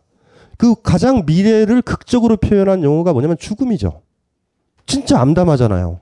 그러니까 미래에 대한 공포가 종교의 가능성이에요. 그래서 종교를 극복하려는 사람들은요, 현재를 사랑해야 돼요. 더럽게 많이. 필요 없어요. 미래고. 종교를 믿고 싶지 않거나 교회에서 내지는 어떤 스님의 농간에서 탈출하고 싶거나 사이부 교주 밑에서 나가고 싶으신 분은 표만 정하면 돼요. 우리에게 내일은 없다. 그런데 항상 얘기한단 말이에요. 공덕을 쌓으라고 스님들은. 그리고 지금 예수님 말대로 살라고. 그래야 미래가 보장된다고. 여기에 자본가는 또 끼어들어요. 이건희가. 지금 돈 쓰지 말고 보험에 들라고. 좌우지간 미래에 대한 공포 속에 종교와 자본주의는 항상 살거든요. 아까 여기 우리 상담 중에 낮에 구체적으로 하겠지만 이런 거예요. 가족 간의 사랑이 너무나 돈독해서 가족 간에 같이 있는 게 너무나 좋고 가족 간에 식사하는 게 너무나 좋고 여행 가는 게 좋고 수다 떠는 게 좋고 이렇다면 어머니가 교회에 나가질 않아요. 선택의 여지가 없어요. 살아있는 너로부터 사랑받는 사람은요, 죽어 있거나 영원히 산다라고 존재하는 신의 사랑을 갈구하지 않아요. 왜 비구니가 되고 수녀가 되는지 아세요? 대개의 경우는 부모한테 후려졌거나 잘도 모르는데 그치 뭔지 알죠? 어느 어느 수녀를 이상한 게 만나가지고 그냥 수녀가 되는 경우를 빼놓고는 20대 넘어서 된다면 실현이에요. 대개. 그래서 이렇게 비구니 스님들 데리고 강연을 할 때 그들의 그 아직도 치유되지 않은 그게 보여요. 착해요, 되게. 선택을 하는 거죠. 인간은 배신을 하지만 신은 배신을 안 해요. 동양증권은 망하지만 신은 망하지 않아요. 뭐 그런 거예요. 별게 아니라니까요. 미래에 대한 공포예요. 미래에 대한 공포의 문제인데 미래를 누가 더 생각하냐 하면 현재에 집중하지 못하는 사람이 선택한다고요. 아니야 고민하게 된다고요. 여러분이 어떤 사람인지 보세요. 내일 어떻게 될지 두렵다. 와. 현재 미래를 잡는 사람인지 현재를 잡는 사람인지 이거 보셔야 돼요. 어느 쪽이에요? 현재를 잡으시나요? 잡으면 저 교회 안 다니실 거예요. 사찰에도 안 가요. 미쳤어요? 하지만 미래를 걱정하면 일단은 동양증권을 거쳐서 성당이나 뭐 이런 데 가요. 그런데 가게 돼 있어요. 안 갈 것 같아요? 미래에 대한 공포가 없어야 돼요. 종교의 탄생은 미래에 대한 공포에서 온다고. 그래서 옛날에 스스로 목숨을 끊었었던 전사들, 이런 사람들한테는요, 종교는 없어요. 나 당당하게 살지 않으면 죽어버릴 거야. 이런 사람들한테 무슨, 무슨 종교가 있어요. 종교가 초기에 항상 보면 약한 자, 스스로 죽지도 못하게 비겁한 자, 나약한 자들한테 먹혀 들어가잖아요, 대개. 그래서 잘 생각을 해보셔야 돼요, 종교는. 그리고 거꾸로 가족 중에 누군가가 신에 올인하고 있다. 이렇게 되돌아보셔야 돼요. 진짜 그분을 사랑했냐고, 그분과 이야기해줬냐고, 목사나 신부나 중들은 얘기 다 해줘요. 무슨 말인지 알죠? 그럼 여러분들 같으면 누구한테 오겠어요? 누구한테 가겠어? 그 사람한테 가지. 사랑이 결여된 집안에서 신에 대한 맹목이 나와요, 항상. 신은 그런 느낌에서 온단 말이에요, 다. 어쨌든 종교는 미래에 대한 문제라는 거 아시겠죠? 미래를 두려워하시는 분은 뭐 어차피 둘 중에 하나예요. 그러니까 이제 교회나 성당에 가시던가 그 그거랑 똑같아요. 그러니까 느낌은 좀 다른데 보험 그 드는 거랑 연금이랑 비슷해요. 연금, 연금, 연금 아시죠? 그 들면 언젠가 받잖아요. 그런데 이제 내세나 천국이나 뭐 이런 극락이라든가 이런 거는 죽은 다음에 받아요. 예? 좀, 조금 차이는 차이는 뭐 그 정도예요. 그러니까 자본주의가 좀 낫죠. 뭐 부도도 나고 못 받고 뭐 뭐 대통령이 막 이상한 데 막 쓰고 막 뭐 이러니까 우리 금방 알잖아요.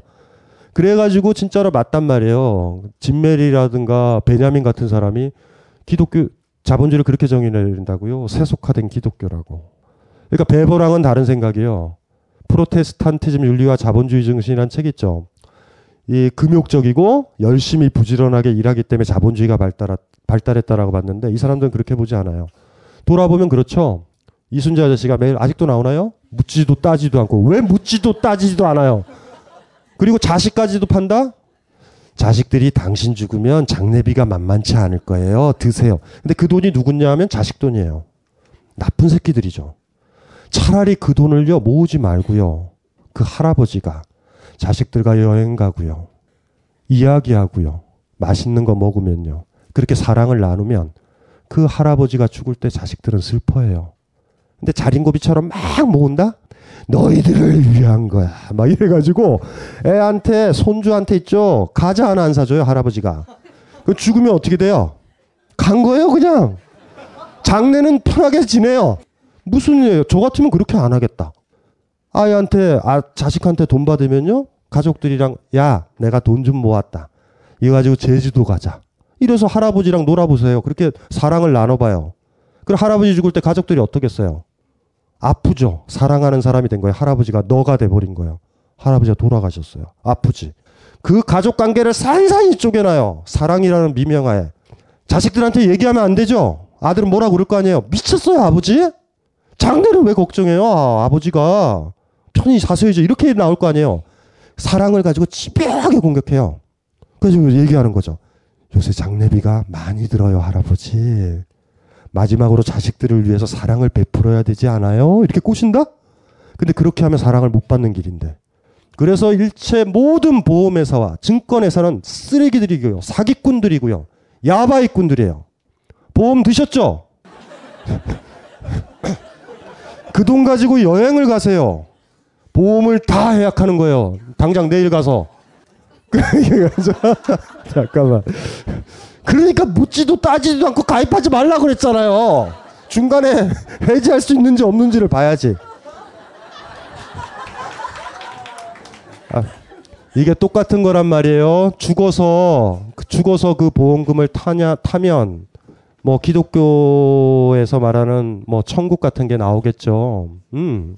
미리 미리 모으고 왜냐하면 그 돈을 모으는 가정은요. 내가 하루하루 행복하길 포기하는 가정이에요, 사실. 우리 저 저희 어머님도 그러시거든요. 옛날에 다 먹고 싶은 대로 먹고 쓰고 싶은 대로 쓰고 자고 싶은 대로 자면 언제 돈을 모으니? 라고 얘기를 하셨어요. 지금 오늘 어머님이 돌아오세요. 제가 저 경주 여행을 가을 여행을 보내드렸거든요. 요새 막 쓰고 사세요. 그래서 그래서 내가 아무 의미, 아무 의미도 없어요. 그러니까 지금 현재에 어쨌든지 간에 집중을 해야 종교적인 거에서 벗어나요. 삶이 긍정적이고 사랑받고 사랑하는 사람이 생기면 보험에 넣겠어요? 그 사람을 위해 쓰겠어요? 그러니까 종교나 보험업체는 여러분한테 강요하는 거예요. 너 지금 사람을 사랑할래? 너 네 애인이랑 스파게티 먹을래? 아니면 지금은 라면 먹고 천국에 가서 스파게티 먹물 리조또를 먹을래? 저 같으면 먹물 리조또를 포기해요. 지혜로운 사람은. 현재를 잡는 거예요. 현재를 잡으면 종교는 의미가 없어요. 가장 약한 사람. 그 할아버지, 시골 할아버지랑 비슷하게 걸려드는 거예요. 이순재한테 걸려들듯이 걸려드는 거예요. 묻지도 따지지도 않고 헌금 내죠? 예? 이거, 이, 이 조문 외우면 천국 간다 그러죠? 약간을 잘 보셔야 돼요. 약간을 보면 하자들이 많아요. 그 저기 그 저기 사찰 같은 데나 뭐는 다 많아 있어. 다만 보면 있다. 약간이 될 것 같지. 되게 안 돼요. 이거 남는 장사예요. 되게. 제발 좀 그런 우매한 짓을 하지 말자고요. 머릿속에 넣어 놓으세요. 예, 그거. 그리고 또 이제 마지막 한마디만 하고 좀 쉴게요.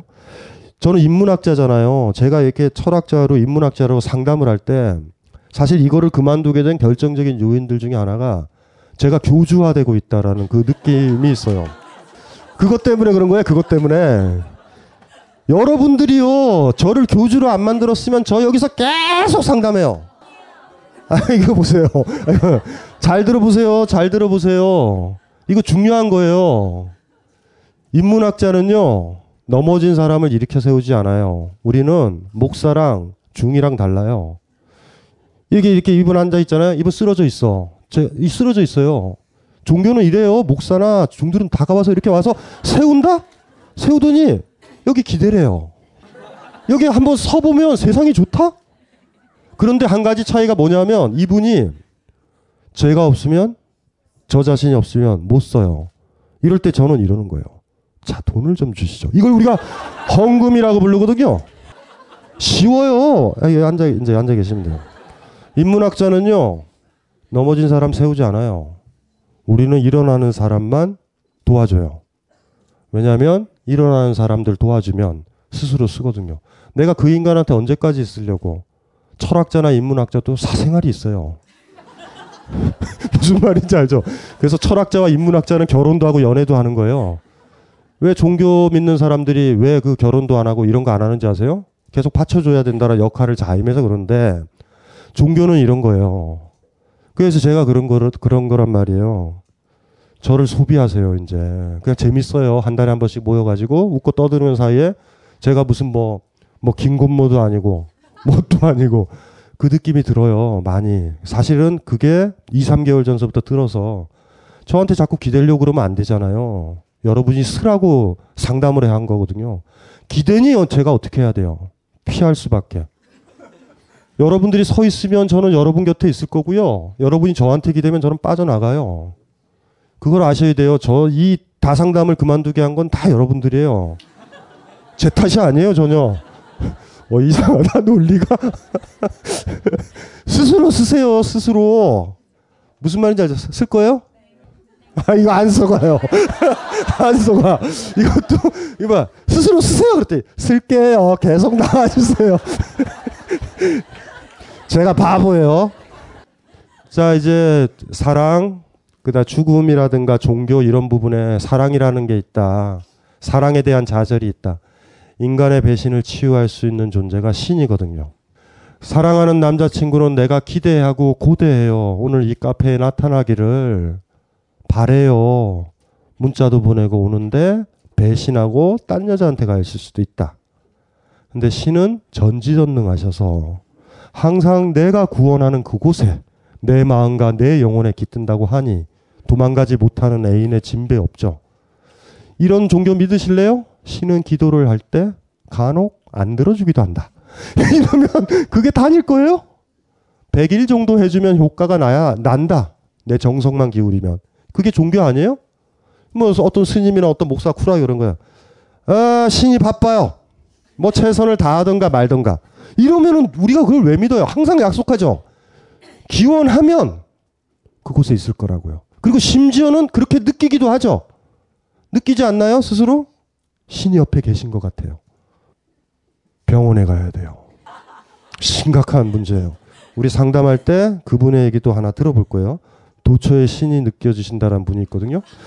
자, 기조 강의가 기조 강의가 슬프진 않았죠? 두 분, 두 분만? 두 분만? 두 분과 여기 한 분? 어? 아, 다 넌데 어떻게 그들로 보냐고? 이거 보세요! 오, 5대 성인이, 5대 성인이 탄생했어요. 야! 여기 있는 언니랑 오빠들도 네 나이 때 그랬다가 힘들어가지고 너들인데 다 나를 괴롭힌다? 그럼 어떻게 그들로 봐야지. 무슨 말인지 알죠? 아버지를 사랑한다고 했는데 아버지가 나를 때리면 아버지 저 새끼는 뭐야? 이렇게 보는 게 편하잖아요. 너도 나중에 되면 여기 앉아 있을 거고 또, 또 국민학교 교육자에 앉아서 울고 있으면서 이렇게 얘기할 거야. 선생님 어떻게 다른 사람들을 그들로 봐요? 그게 슬퍼요. 야 나는 너니? 어, 왜? 왜, 왜, 왜, 왜? 그들과 너 사이?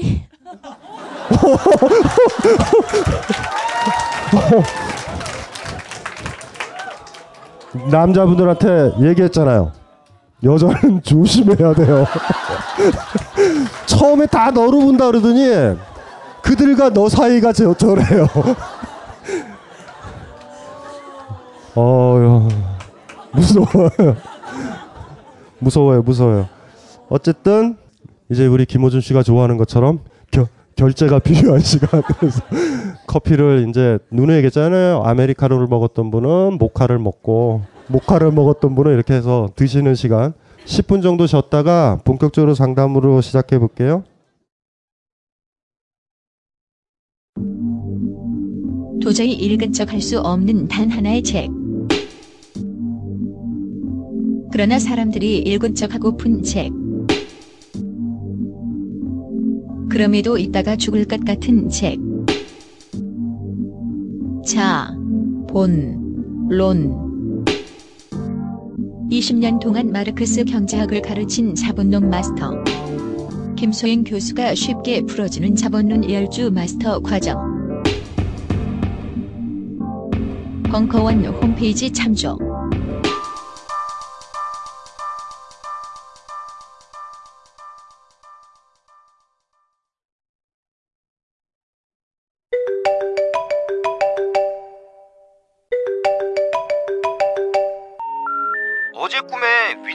빠지는 꿈을 꿔서 부모님 건강이 걱정돼요. 어제 꿈에 대통령이 나타나서 악수를 하더니 저보고 댓글을 좀 달아달라고 하더라고요. 엄청 큰 돼지를 개가 잡아먹는 꿈은 돼지 꿈인가요? 개 꿈인가요? 혹시 요즘 불길한 꿈을 꾸셨나요? 아니면 자꾸 같은 꿈이 보이시나요? 불안해하지 마세요. 꿈을 꾼다는 건 내 마음속에 또 다른 내가 말을 거는 거니까요. 꿈이라고 무시하지 마세요. 꿈을 읽는다는 건 내가 내 마음을 스스로 치료하는 일이니까요. 그렇습니다. 무심코 흘려버린 당신의 꿈에는 놀라운 비밀이 담겨 있습니다. 나무의 철학 출판사의 어젯밤 꿈이 당신에게 말하는 것. 이제 역술가의 꿈 해몽이 아닌 정신건강 멘토 김현철 원장과 함께 꿈의 암호를 풀어보세요. 당신이 숨기고 싶었던 당신을 발견할 수 있습니다. 어젯밤 꿈이 당신에게 말하는 것. 나무의 철학 출판사.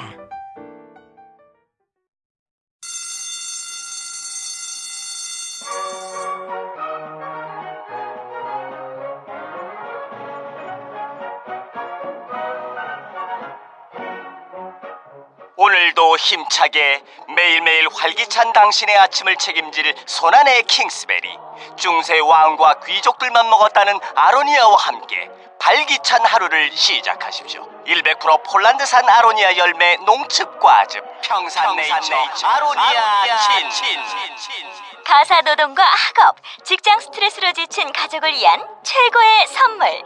한국에서 구라파의 맛과 향을 덤으로 느낄 수 있습니다. 우리 가족의 건강은 아로니아가 챙겨줘요. 100% 폴란드산 아로니아 열매 농축 과즙. 평산네이처 아로니아 친 보다 자세한 사항은 딴지마켓에서 확인하실 수 있습니다.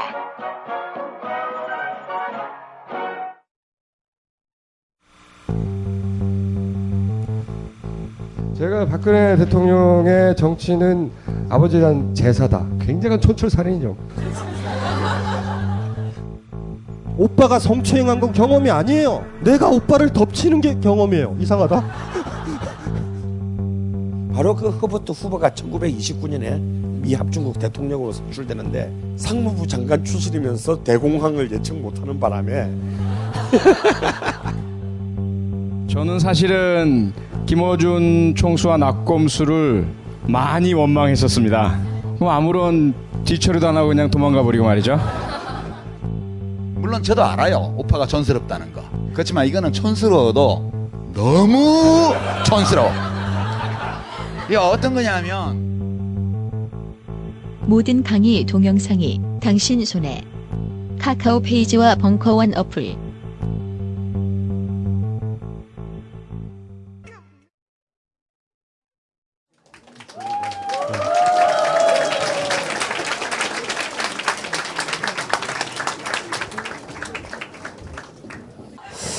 힘든 힘든 시간이었어요. 지금까지 사실은 제가 저 책에서도 썼지만 갈수록 여러분들의 그, 그 속내를 털어놓음이 너무 무거워가지고 힘들더라고요. 많이 힘들었어요. 많이. 근데 한 가지 배운 거는 제가 어떤 분과 얘기를 끝나고 더럽게 힘들어지면 그분은 편할 거다라는 건 알아요. 제가. 그래서 어떤 분들도 저한테 그래요. 아, 그런 질, 그런 고민을 가지고 왜 이렇게 20분, 30분씩 하려 하냐고. 근데 사람한테 사소한 게 하나도 없어요. 사실은. 그러니까 어떤 사람이 등 가려우면 그 사람은 그건 우주적 문제거든요, 다. 인문학자가 고민의 가치를 어떻게 평가를 내려요. 나, 의 고민이 그건데. 그래서 이제 그래서 이제 매번 이제 늦은 시간까지 가는 거죠. 그래서 이제 차 끊기시는 분들은 먼저 가고 이왕 이렇게 된 거 대중교통을 이용하자. 이럴 때 이런 분들한테는 항상 미안해요. 2시 반에 끝나는 건 참 애매한 시간이에요. 4시까지도 그래서 그렇게 했는데 끝나고 나면 한 2, 3일은 굉장히 아파요. 몸도 아프고. 그 제가 아까 처음에 얘기했지만 오늘 오늘 테마가 우리의 끝과 어울리게 죽음이랑 종교잖아요. 죽음 부분을 먼저 안 하고 종교 부분을 나중에 그러니까 종교 부분을 먼저 하려고 그러는 이유가 죽음은 너무 좀 세요. 그래서 사실 이걸 딱 받고 잘했다 그런 생각이 들어요. 잘했다. 그만두길 잘했다. 힘들어요. 그래서 이게 참 힘든 힘든 건데 또 이렇게 또 꿋꿋하게 또 갔던 이유는 제가 덜 힘들어요. 사실은 여러분들보다 이 덜 힘들다라는 거는요. 제가 겪어봐서 저는 좀 지나갔던 거기 때문에 덜 힘든 것 같은. 그래서 돌아보면 그때도 그때도 나한테 나 같은 사람이 있었다면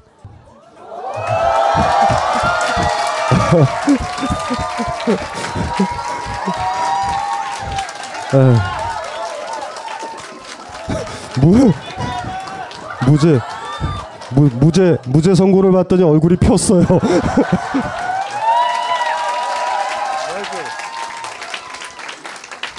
마이크 어디 갔어 마이크?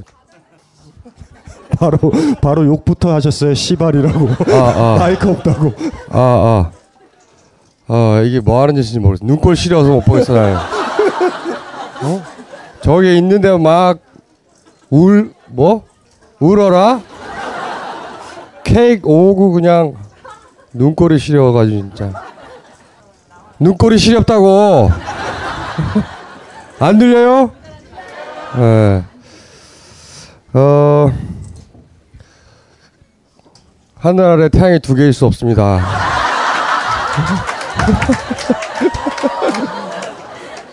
어, 제가 무죄를 받은 이상, 어, 지금 오늘 주제가 뭐예요? 죽음과 종교. 네, 죽음. 어, 죽음? 오늘 넣었어? 어, 하여튼 저 감사함을 전하려고 왔어요, 오늘. 저희 벙커에 어, 제가 없는 동안 매출에 지대한 공연을 해주셨고, 그리고 앞으로 이 공개 강연이 끝난 이후로도 방송으로 또 지대한 매출에 기여를 하시려 기대하며, 그리고 방송 시작하는 걸 아시죠? 네, 곧 방송 녹음하실 텐데, 어, 제 생각에는 이제 이런, 이런 많은, 어, 대중과 눈을 맞추며 강연을 하다가 혼자 방송을 하면 한 2, 3회 하고 다시 강연을 하겠다고. 재미없어서 못하겠다고 하실 것 같은데.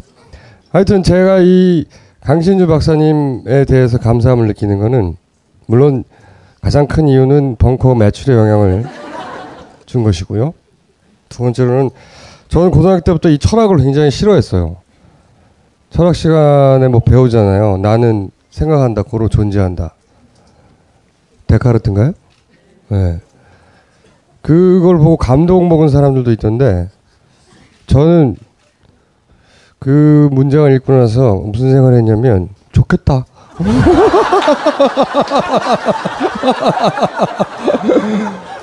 그래, 넌 좋겠다. 어?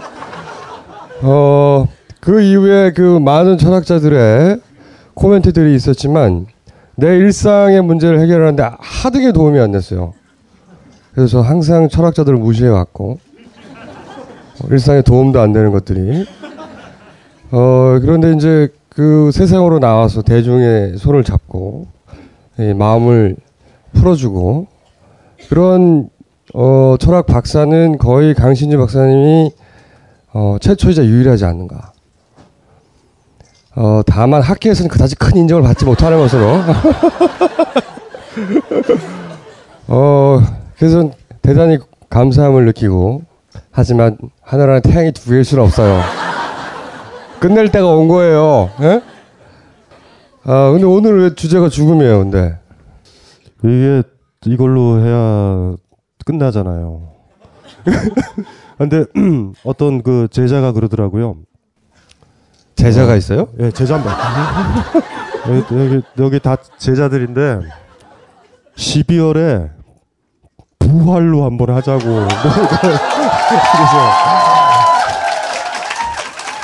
근데 이게 마지막 주제고요. 이게 제일 그, 그 죽음이라는 게 제일 중요한 사실 어떻게 보면은 마지막 부분이고 우리 삶이 다 연결되거든요. 그러니까 이걸 다루고 싶었던 게 딱 자살하는 순간 죽는 순간 자기 삶을 알아요. 그러니까 사실 죽음이라는 거는 어떤 소설의 엔딩 같은 거라 그 부분에 사실 응시를 하고 있다라고 그러면은 이제 삶을 좀 많이 보고 죽음에 직면했을 때 자기를 알죠. 자기가 어떤 사람인지 뭐 이제 그래서 이제 지금까지 했었던 건 다 삶의 얘기였는데 마지막에 딱 엔딩으로 죽음을 그 점점 목소리가 줄어들어요.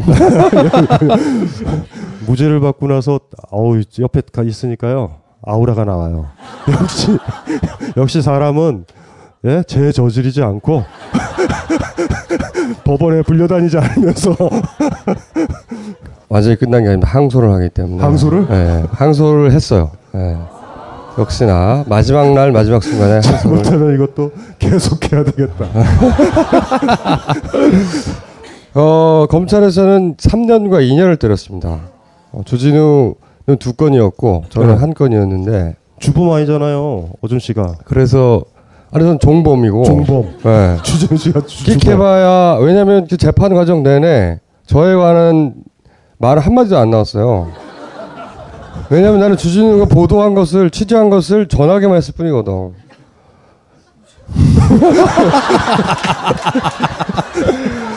한마디도 안 나왔어. 그래서 저는 주진우 3년 저는 한 6개월 이렇게 때릴 줄 알았거든요. 예.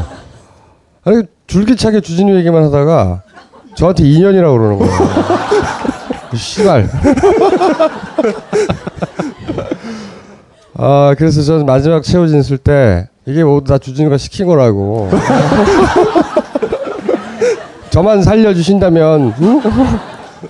어 그, 그럴까도 했으나 주진우가 또 워낙 어 뭐랄까요 재판 과정 내내 굉장히 초조했어요. 이게 3년이 굉장히 긴 시간입니다. 응? 좆되는 거예요. 응?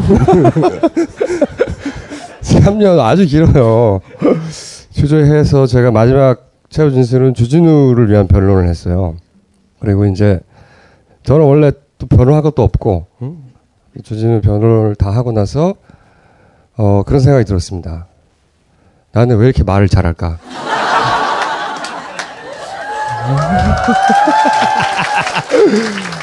어, 나는 왜 이렇게 멋질까?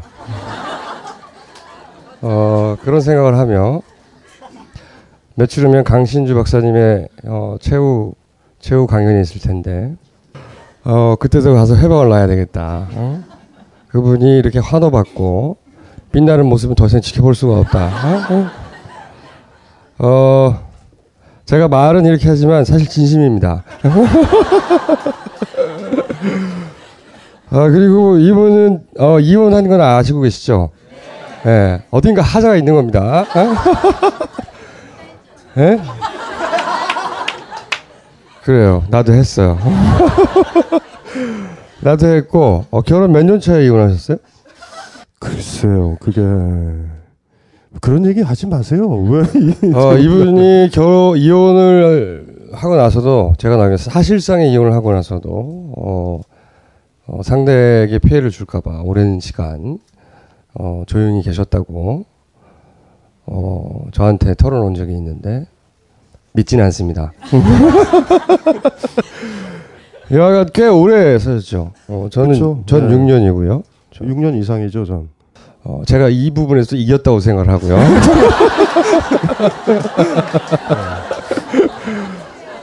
아, 오늘 주제가 죽음인데 그러면 제가 평소에 가지고 있는 죽음에 대한 얘기를 한마디 하고 어, 꺼졌다가 또 너무 분위기가 강신주 박사님에게 호의적으로 흘러가고 어, 다시 올라오도록 하겠습니다. 예. 찬물을 끼얹기 위해서. 그 외 주변에 보면 뭐 난 난 죽을 거야. 난 실제 그렇게 해서 자살한 사람의 숫자가 극히 드물지만 응? 죽을 거라는 이런 얘기를 하는 사람들 있잖아요. 혹은 너는 죽음에 대해서 생각해 본 적이 없니? 이런 질문도 하고 저는 사실 한 번도 없어요. 자살을 생각해 본 적도 없고 죽음에 대해서 생각해 본 적도 없고 왜 죽어? 응? 사는 게 이렇게 좋은데 응? 어 그리고 무슨 문제가 생기면 제가 특별한 사람이 아니잖아요. 그러니까 남들한테 다 생기는 문제가 나한테도 안 생기는 법이 없잖아.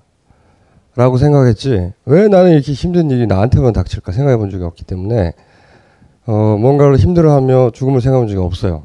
근데, 언젠가 무슨 영화를 보다가, 그게 이제 그 슬래셔 무비라는 거 있잖아요. 난도질 하는 거. 그게 뭐 텍사스 전기톱 사건이던가. 뭐 하여튼 무슨 영화를 봤는데, 사람을 산산조각을 내는 거예요. 그 장면을 보고 나서 내가 무슨 생각을 했냐면, 죽을 때 저렇게 죽진 말아야 되겠다. 왜냐면, 청소가 너무 힘들어요. 어? 실제로, 어, 제가 죽음에 관해 생각한 유일한 거는, 아, 죽을 때 저런 식으로 죽으면, 어, 남은 사람들에게 상당한 수고를 끼치는구나. 그러니, 가능하면 청소가 용이한 방향으로, 어? 죽도록 하자. 이게 제가 죽음에 관해서 가진 유일한 생각이에요. 그렇다고 빨리 죽고 싶다거나 어, 언제 죽어도 상관없다거나 그런 생각은 없습니다. 오래 살고 싶어요. 그러면 길고 오랫동안 어, 내 어, 자연 수명이 이, 허락하는 한 최대한 오래 살아서 어, 우주도 좀 가보고 싶고 어, 그리고 저의 명저 건투를 빈다를 보신 분들은 아시겠지만 안 사신 분들은 저기서 팔고 있어요. 어, 저는 그 사이에 외계인이 쳐들어오면은 굉장히 적극적으로 포획되어 준다는 계획을 가지고 있어요. 어? 왜냐하면 나는 궁금하거든요. 걔들이 다만 전제 조건이 하나 있다면은 생체 실험을 좀 안 아프게 해주면 그러면은 포획되어줄 의향이 있다. 어? 그리고 그런 거 있지 않습니까? 어디 어, 우주선 타고 지구로 귀환할 수 없는데 어디 화성에 가서 정착해 살아야 된다. 나 그런 거 해보고 싶어요. 그렇기 때문에 죽음에 관한 생각을 해본 적이 없어요. 어, 이것은 어떤 질환인가요? 그래서 이제 사람이 이제 죽음 앞에서 이렇게 자기를 되돌아보고 자기 대면을 하게 되고 이런 얘기들을 죽었다 살아난 사람들 삶이 바뀌고 그런 얘기들 읽어본 적도 있고 어, 그런 얘기를 하는 사람도 많이 봤는데 어, 저는 자기 대면과 그런 아, 나, 나는 이런 사람이었구나 하는 걸 최초로 느낀 건 그건 죽음을 생각하면서가 아니라 밥을 먹다가였어요. 이 얘기는 내가 몇 번 다른 강연에서 한 것 같은데 밥을 손으로 먹은 적이 있어요, 제가. 어느 날. 어, 건투를 빛나는 명조에 또 나오는 어, 저기서 싸게 모시고 있어요. 15% 나온 이야기인데 어, 혹시 못 보신 분들을 위해서 짧게 일화를 말씀드리면 죽음과 관련된 얘기여서 제가 고3 때, 아니 중3 때였어요. 중3 때였는데 그때는 연합고사라고 있었어요. 중학생이 고등학생 될 때 연합고사를 봤거든요. 그 연합고사를 치고 집에 돌아왔는데 어, 저희 부모님들은 예전에도 그러셨고 지금도 그러셨지만 어, 저의 일상에 관해서 전혀 알지 못하십니다. 그날이 연합고사였다는 것을 모르는 거죠. 우리 부모들은. 꽤 중요한 날이거든요.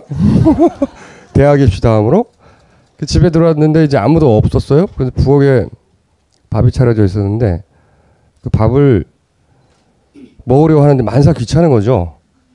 만사 귀찮고 나는 이제 큰 일을 치르고 시험을 치고 왔기 때문에 지치기도 하고 그래서 이제 식탁에서 밥을 먹어야 그 챙겨서 먹어야 되는데 어 밥통에서 뚜껑을 열자 밥통에 밥이 있다는 걸 확인하고 식탁에 앉았는데 숟가락과 젓가락이 없다는 걸 발견했어요.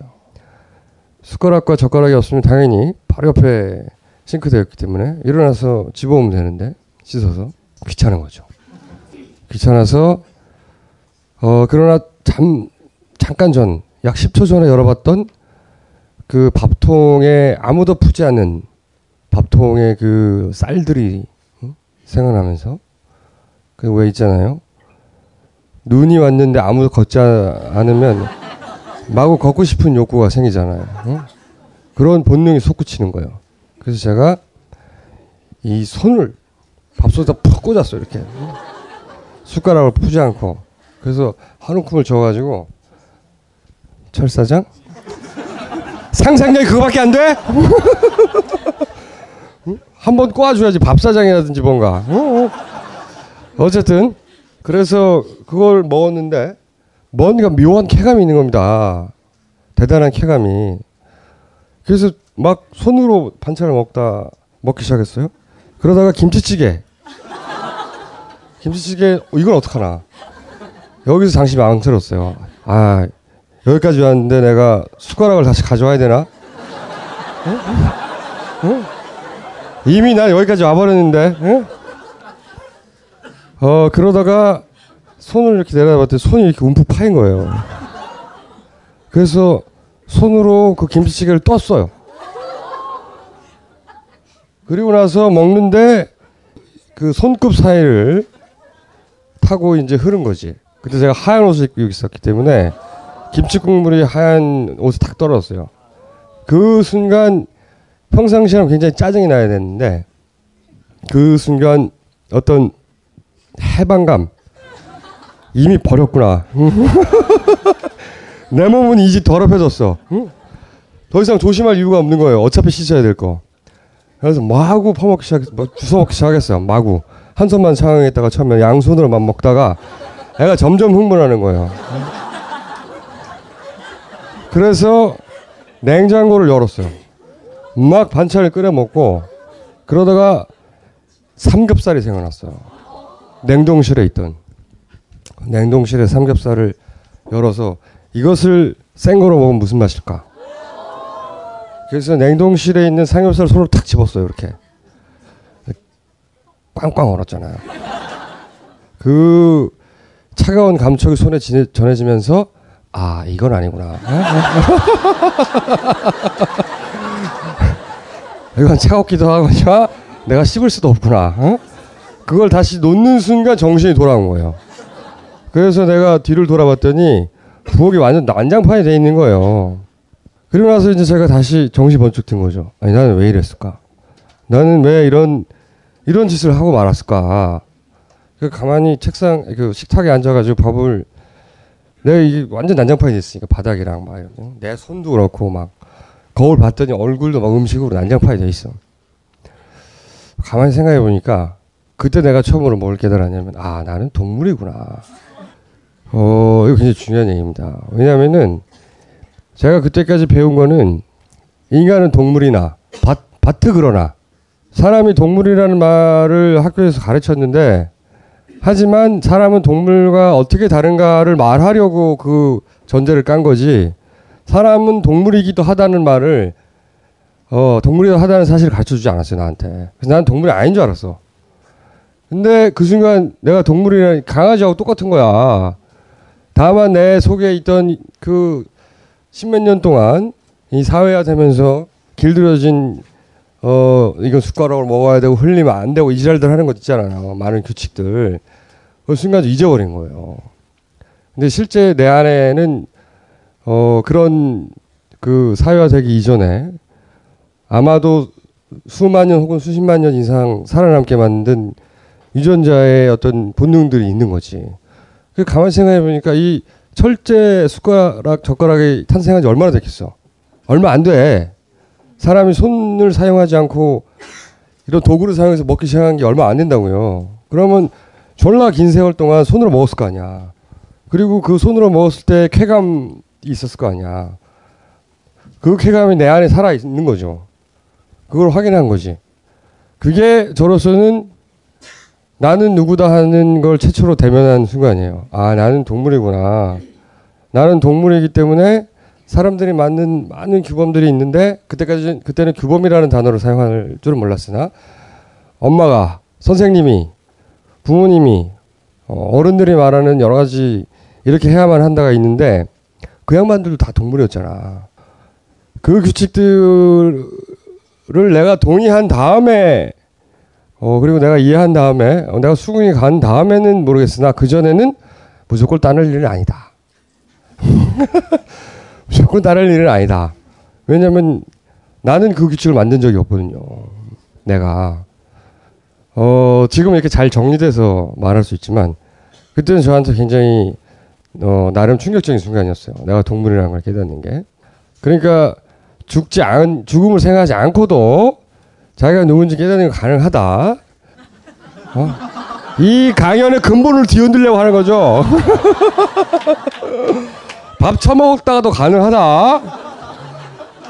어, 그리고 나는 생각한다, 고로 존재한다, 그걸 보면서 나는 항상 생각했던 게, 그, 고등학교 때.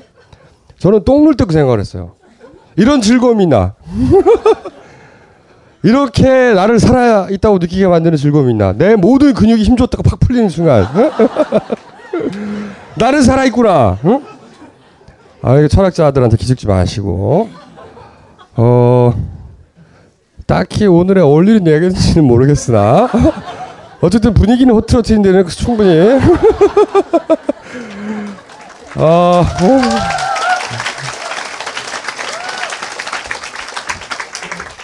자, 그러면은 강신진 박사님의 알맹이가 빠진 죽음에 관한 이야기를 어, 듣도록 하시고 아참 저희가 주진우 기자와 저의 최후 진술 이거를 저희 변호사들이 법원에서 녹취한 거를 신청을 해서 받기로 했어요.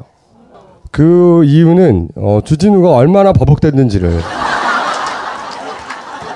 만천하에 내가 퍼뜨리고 말겠다. 어, 그런 일념으로 어, 여러 가지 어려운 절차를 거쳐서 얼마 있으면 어, 받게 됩니다. 어, 그러니까 그 내용을 제가 인터넷으로 확 퍼뜨려 가지고 어, 주진우 기자가 다시는 어디 공개적인 장소에서 발언하지 못하도록 어? 어, 그런 목적도 달성 곧할것 같고요. 네. 어, 그리고 강신주 박사님이 재혼을 안 하시겠지만 당연히 물어본 적은 없지만 안 할 거라고 생각해요. 해서도 안 되고 있을 수 없는 일이라고 생각합니다. 어, 어, 저 역시 재혼을 할 생각은 전혀 없거든요. 뭐 누군가 그거는 끊임없이 누구 새로운 사람 만나겠다는 의미라기보다는 그럴 수도 있겠지만 음? 의미라기보다는 어, 제도의 힘을 더 이상 빌리고 싶은 생각 없는 거예요 이제 그렇다고 답해 주세요. 네 그런 걸로 어, 확답을 받았고 어, 앞으로 이분께서 어, 결혼이라든가 이런 얼토당토하는 꿈을 꿀 때는 여러분들이 다 달려가서 어, 혹시라도 비밀리에 결혼식을 한다 그럴 때 제가 다 알려드릴게요. 저지하시고 어, 더 해방 넣을 게 없나요? 어, 그리고 이분이 참 연애에 대해서 굉장히 쑥스러움이 있어요. 그건 모르죠. 어, 이렇게 어 뭐랄까요 어 이 마초적인 감성도 있고 또 섬세한 시인의 감성도 있는 어 이런 남자가 어 연애에 대해서 굉장히 쑥스러워하는 수줍어하고 완전 꼴불견이에요. 어 그래서 여러 가지 연애 관련된 상담 이런 걸 들을 때마다 지나 잘하지. 어? 어, 이런 생각은 저는 속으로 하면서 지켜봐 왔는데 한 번은 그런 적이 있습니다. 그 저희 색다른 상담소에서 다들 만났거든요. 이 문제적 인물들을 어, 그 거기 나왔던 게스트들하고 이렇게 디프를 한 적이 있어요. 그때 이제 게스트들 중에서도 아무래도 아리따운 게스트들과 자리를 마련했는데 그때 저는 강신주 박사님의 새로운 모습을 봤습니다. 자기에게 마음에 드는 어떤 그 여성에게 어, 거침없이 돌진해서 네가 좋아라고 말할 것 같았으나 그게 아니라 주변을 맴돌면서 어?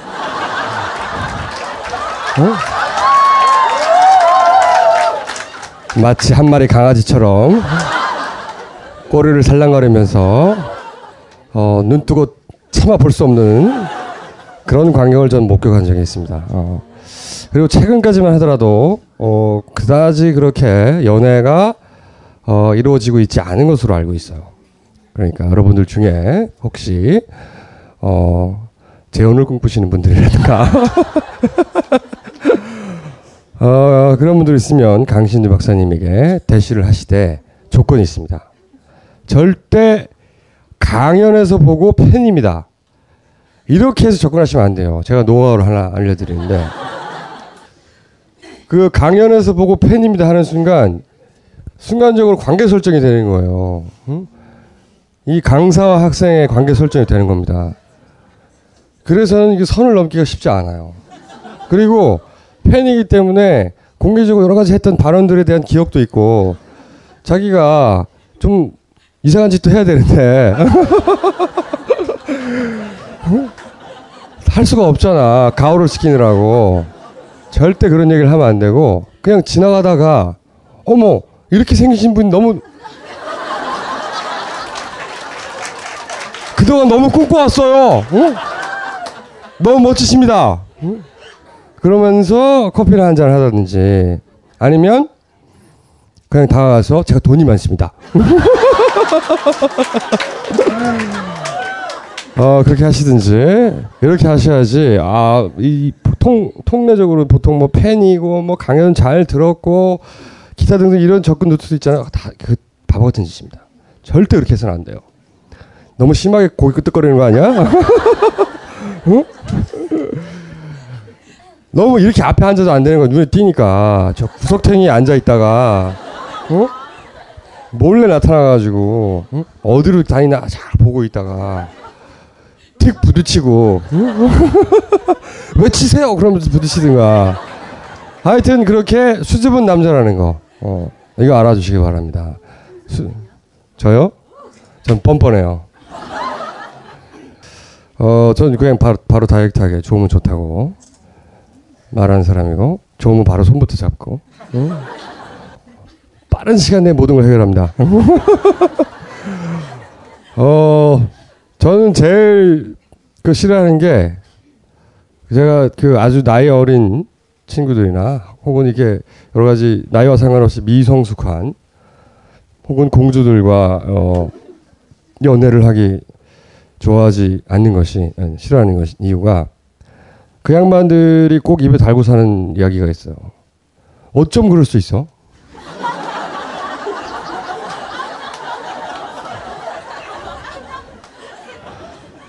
어, 어쩜 그럴 수 있냐고. 그러면 제 목 여기까지 튀어나옵니다. 그럴 수 있거든. 응? 세상에 어쩜 그럴 수 있는 없는 일은 없거든. 응? 그러니까 이게 무슨 경우냐면요. 그런 미성숙을 상대하면 섹시할 겨를이 없어요. 진짜로. 왜냐면 설명해 줘야 되고 왜 그런 일이 일어날 수밖에 없는지, 응? 혹은 전후 사정이 어떠한지 응? 막 설명하고 그 얘기를 이렇게 설명하다 보면 섹시할 겨를이 없어요. 완전 족같아 아주. 어 그러므로 이분에게도 뭔가 많은 설명을 요구한다든가 응? 왜 선생님으로 대하면 안 되는 거예요. 그죠? 남자로 혹은 돈으로. 강사와 제자 혹은 그, 그, 그 말씀을 굉장히 말을 이렇게 감명받은, 어, 이 강, 강의를 들은 수강생, 이런 태도로는 절대 이루어질 수가 없어요. 그래서는 안 돼. 대부분 근데 그렇게 해요. 어, 속이 시원하십니까? 그냥 여자로 오란 말이야. 어? 왜 수강생으로 오냐고. 어? 아이 참네. 어, 그래서 저는 이분이 다시 강연을 하실 즈음에는 누군가와 불타는 연애를 하고 있었으면 좋겠다는 바람을 가져봅니다. 이분이 제가 모르는 사이 또 안 볼 때 몰래 몰래 연애했을 가능성은 있어요. 그건 없지 않으나 어 그러나 그 확률은 그렇게 높지 않다고 봅니다. 혹은 짧은 짧은 연애가 있다 손 치더라도 어 그렇게 안정적으로 불타는 연애를 했을 가능성은 그렇게 높지 않다. 어 연애 주변 머리로 봤을 때는 그렇다고 저는 판단하고 있는데 어떻습니까? 어 그렇다고 생각하.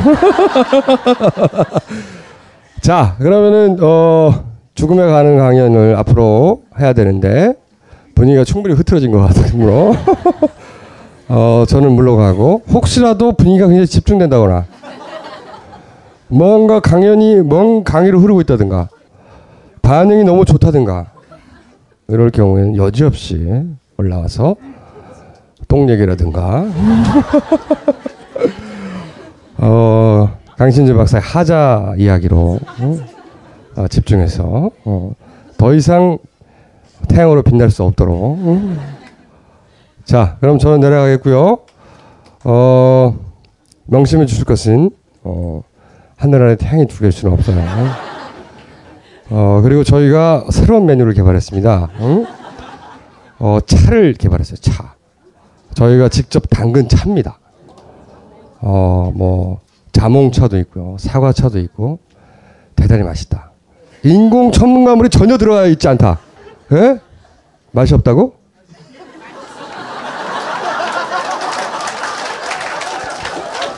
어 그러면 시험 기간을 거쳐서 인공 첨가물을 좀 넣, 넣도록 하겠습니다. 어 저희가 일주일간 숙성을 시킨 다음에 어, 산지에서 과일을 따와서 직접 숙성을 시켰어요. 푹 묵힌 다음에 거기서 우러나오는 맛으로 전혀 인공 첨가물 없이 어, 이 차를 우려내 가지고 굉장히 맛있습니다. 못 믿겠으면 사 먹어봐. 그리고 그게 맛이었으면 다 강신주 박사님 탓이야. 자 내려갈까요? 네.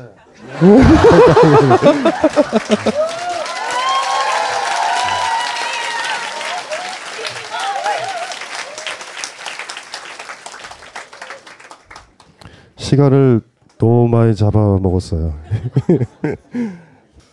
그, 그도 이제 가슴에 우러나오는 얘기는 이제 들으셨죠. 그, 그 동물이다라는 성찰은 굉장히 예, 소중한 거고, 우리 항상 유혹에 받는 게 나는 이뻐야 되고, 선해야 되고, 정신적이어야 되고, 이런 생각을 많이 하는데요.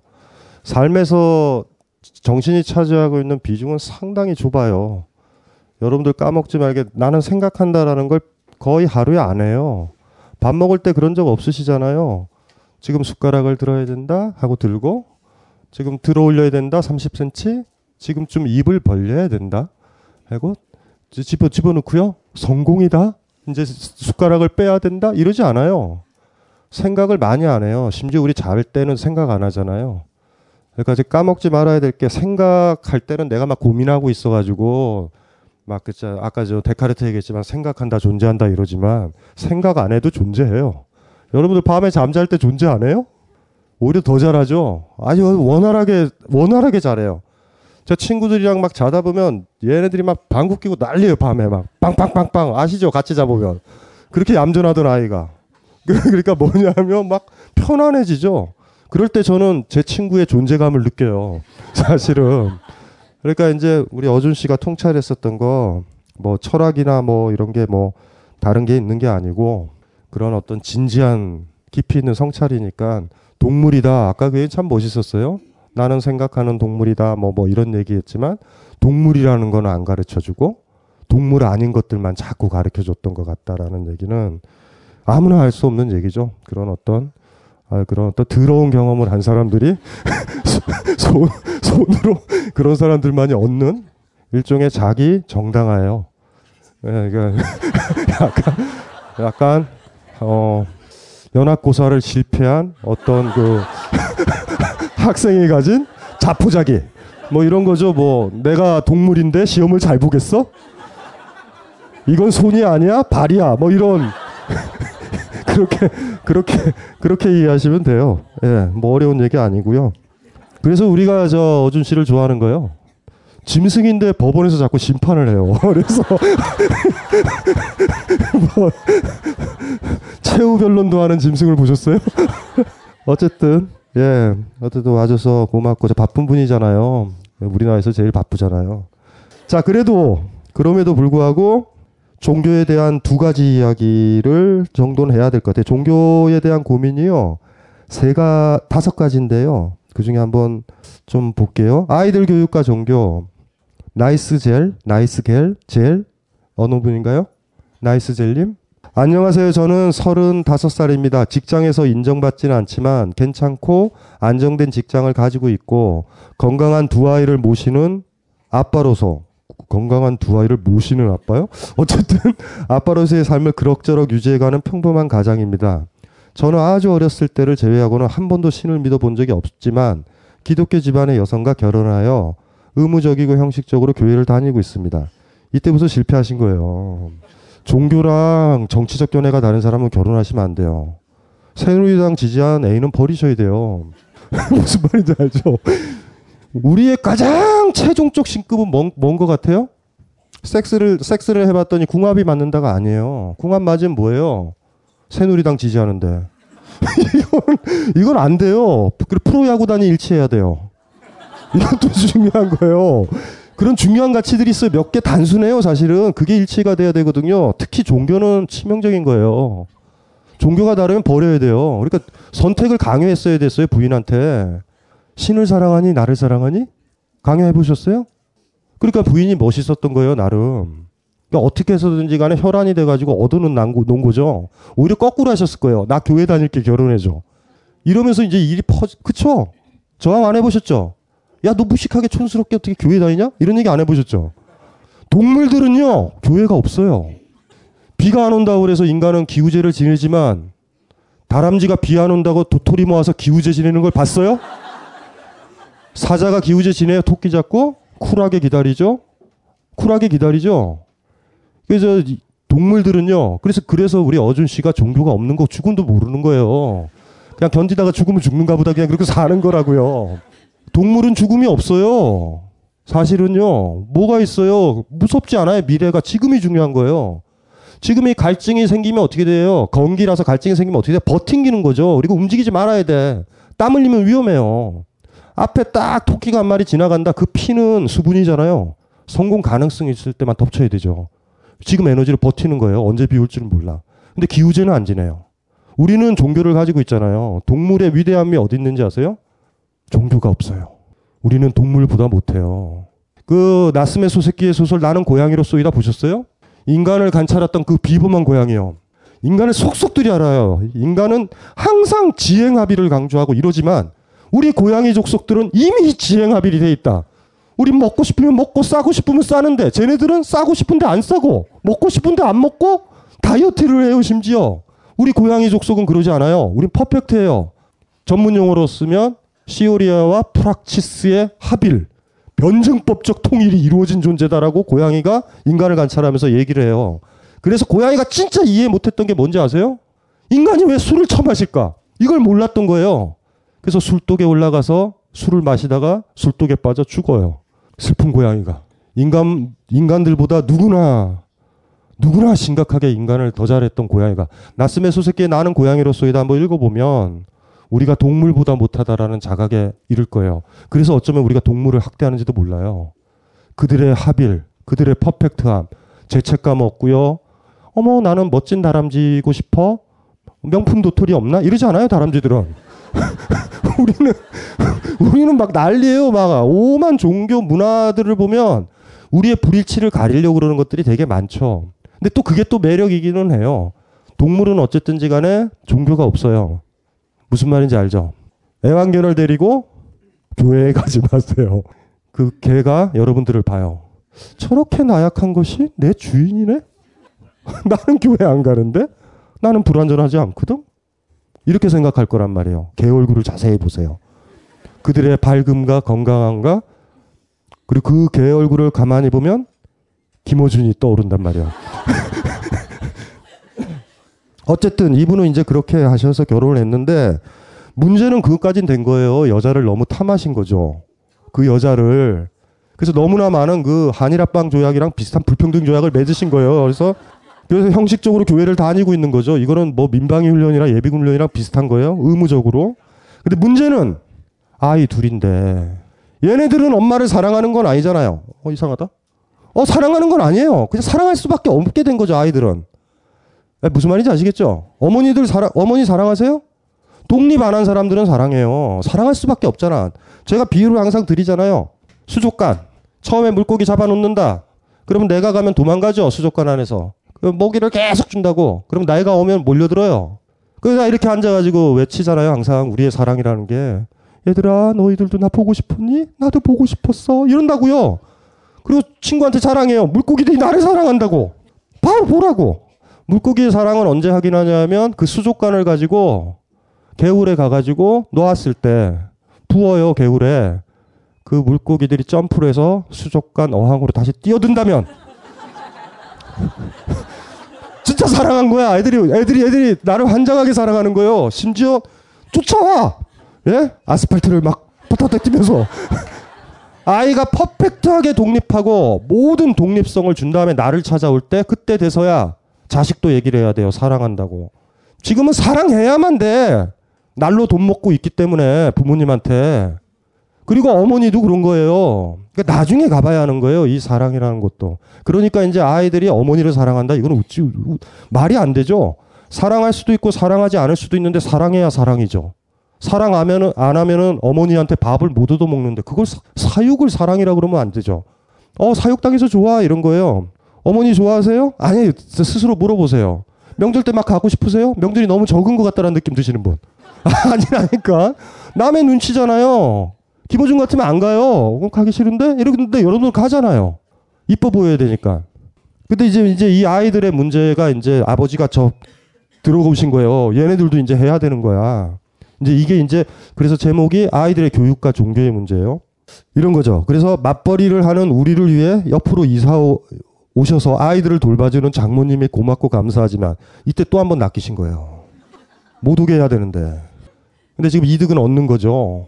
어? 날로 아이를 양육한다라는. 모든 게 그래요. 우리가 왜 결단을 못 하는지 아세요? 장단점이 있어 보이면 그거와 헤어지지 못해요. 인생을 잘 돌아보세요. 어떤 남자나 어떤 여자를 좋아할 때 장단점이 보여서 좋아하는 경우 없어요. 무슨 말인지 알죠? 그냥 좋거나 싫거나죠. 장단점이 보인다라는 건 뭐예요? 애써 장점을 찾아서 그 사람과 같이 있을 수밖에 없을 때 장점을 찾아요. 그러면 여러분들은 하나도 못해요. 어떤 일도 못해. 남편의 장점이 보여요. 그나마. 무슨 말인지 알죠? 시어머니의 장점도 찾아요. 며느리가. 무슨 말인지 알죠? 시어머니가 국을 잘 끓여. 잘 끓이지. 삼, 나보다 30년을 더 많이 끓였는데. 그런 거 이상한 걸 찾는다? 아침에 일찍 일어나요. 노인들은 잠이 없어요. 그러니까 오만 거를 찾는단 말이에요. 우리 인생이 슬픈 게 뭔지 아세요? 어떤 대상과 사건과 직장이든 기타 등등을 장단점이 있다라고 보는 거예요. 그건 사실 포인트가 단점이에요. 단점에도 불구하고 왜 장점을 찾냐면 단점 부분을 거부를 못 하는 거예요. 그거 나가면 내가 위험한 거야. 그러니까 장점을 억지로 만들어 놓는 거예요. 우리가 되게 그렇죠. 저한테 그런 얘기 한다? 이 세상에 장단점 없는 게 어딨어요? 라고 그러죠? 진짜? 어떤, 그, 어떤 마을이 좋아요. 내가 여행을 가는데 어떤 고을이 좋아. 좋은 거예요. 장단점이 있다라는 건 뭐예요? 거길 못 빠져나올 때만 쓰는 거 아니에요? 일단 싫은데 여기는 수돗물이 나온다? 뭐 이런 거라도 찾아요. 다른 데 물 있다? 물 보여주고 싶어요. 그런 장점은 남루한 거라니까요. 우리 인생이 그런 거 아니에요? 좋거나 말거나요. 그런데 말아야 되는 건데 버릴 수가 없을 때 내지는 이걸 떠날 수가 없을 때 장점을 찾아내요. 자세히 보면 장점이 보인다? 남편이 아무리 나를 때리지만 어 때리는 근육을 보니 튼튼해 보인다? 뭐 이런 거 이런 걸 찾아요. 이게 슬픈 거예요. 인생에 있어서 만약에 어떤 어떤 여러분들이 봐요. 다섯 개를 만나고 있다. 네 개는 장단점이 있다. 이건 다 떠나야 돼요. 정확하게. 근데 왜 못 떠나냐면 이걸 떠나면 내가 힘들 것 같아. 내 생계가 위험할 것 같아. 이런 거고 만약에 어떤 거에 장점만 보이는 거예요. 그런 게 진짜 힘든 거예요. 그래서 그래서 장단점이 만약에 보이는 것들이 있으면 준비를 하셔야 돼요. 이제 떠날 때가 됐구나. 장점을 보는 이, 이 허영의 마음, 이 날조된 마음을 벗어나기 위해서는 떠나야 되는구나. 이거로 이제 보시면 되는데 어쨌든지 간에 어쨌든 장모님이 와서 날로 이제 양육을 하게 돼서 고맙다, 감사하다 이러는데 문제는 장모님에게서 기독교 신앙을 주입받게 되고 반복되는 교회 활동과 성경 공부를 통해 자신의 삶에 대한 사색과 고민 대신 하나님의 논리 안에 단순화되는 사고방식을 가지게 될 아이들이 걱정스럽고 두렵습니다. 날로 먹는 거죠. 장모님만 제거하면 모든 게 해결되는 거 아니에요. 왜 둘, 둘 다 가져야 돼? 그러니까 이런 거죠. 장모님이 교, 교리를 전파하지 않고서 아이만 돌보기를 원하는 거잖아요.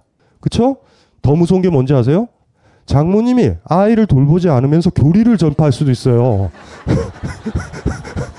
대가가 있는 거예요, 지금. 장모님은요, 목회 활동을 하시는 거예요, 아이를 돌보면서. 그러니까 이건 막을 수가 없는 거예요. 그리고 막으려면 단절을 해야 되고, 이제 현실적 문제로 들어가는 거예요. 이 아이를 누가 돌보고, 이 경제적인 문제는 어떻게 할까, 이 문제죠. 그리고 그 문제가 첨예화되면 사실 장모님이지만 장모님이 아니라 아내예요. 아내랑 지금 장모님은 같은 거예요. 그 장모님 문제가 아니라 아내와 그 라인을 어떻게 할까. 아이들이 어떻게 자라면 좋을까라는 게 부부가 합의가 안 될 거예요. 계속. 근데 이제 그 갈등이 노골화되면 심각한 문제가 이제 벌어지는 거죠. 그리고서 이제 돌아보는 거죠. 내가 왜 이 여자랑 결혼했을까? 내가 왜 이 남자랑 결혼했을까? 이렇게 되는 거죠. 유유상종이 제일 좋아요. 교인들은 교인들끼리 살고요. 교인 아닌 사람들은 교인 아닌 사람들끼리 사는 게 제일 좋죠. 저는 종교의 자유를 인정해요. 근데 포교의 자유는 인정하지 않아요. 아무거나 믿어도 돼요. 상관없어요. 그래서 저는 기독교인들은 뭐라고 그러는 게 아니라 제가 항상 하는 얘기는 약간 나이롱 신도들한테만 얘기하는 거죠. 그 수종주의적 자태를 버리고 하나를 선택하라고. 근데 누구 믿는 사람을 탄압하지 않아요? 믿고 사니까 다들 무언가를 믿고 살잖아요. 그래서 그건 뭐라고 그러지 않는데 자기 믿는 걸 강요하는 거는 싫어해요. 그건 잘못된 거니까. 그래서 어쨌든지 간에 이분의 고민은 이래요. 예, 박사님은 자신의 고민을 글로 적다 보면 해결이 된다고 하셨습니다. 해결은 안 되지만 답은 보이는 것 같습니다. 강신주 박사님이 이렇게 이야기하는 게 환청처럼 들립니다. 그렇죠? 쓸데없는 고민하지 말고 그냥 장모님 집에 오시지 못하게 하고 교회 가지 마세요.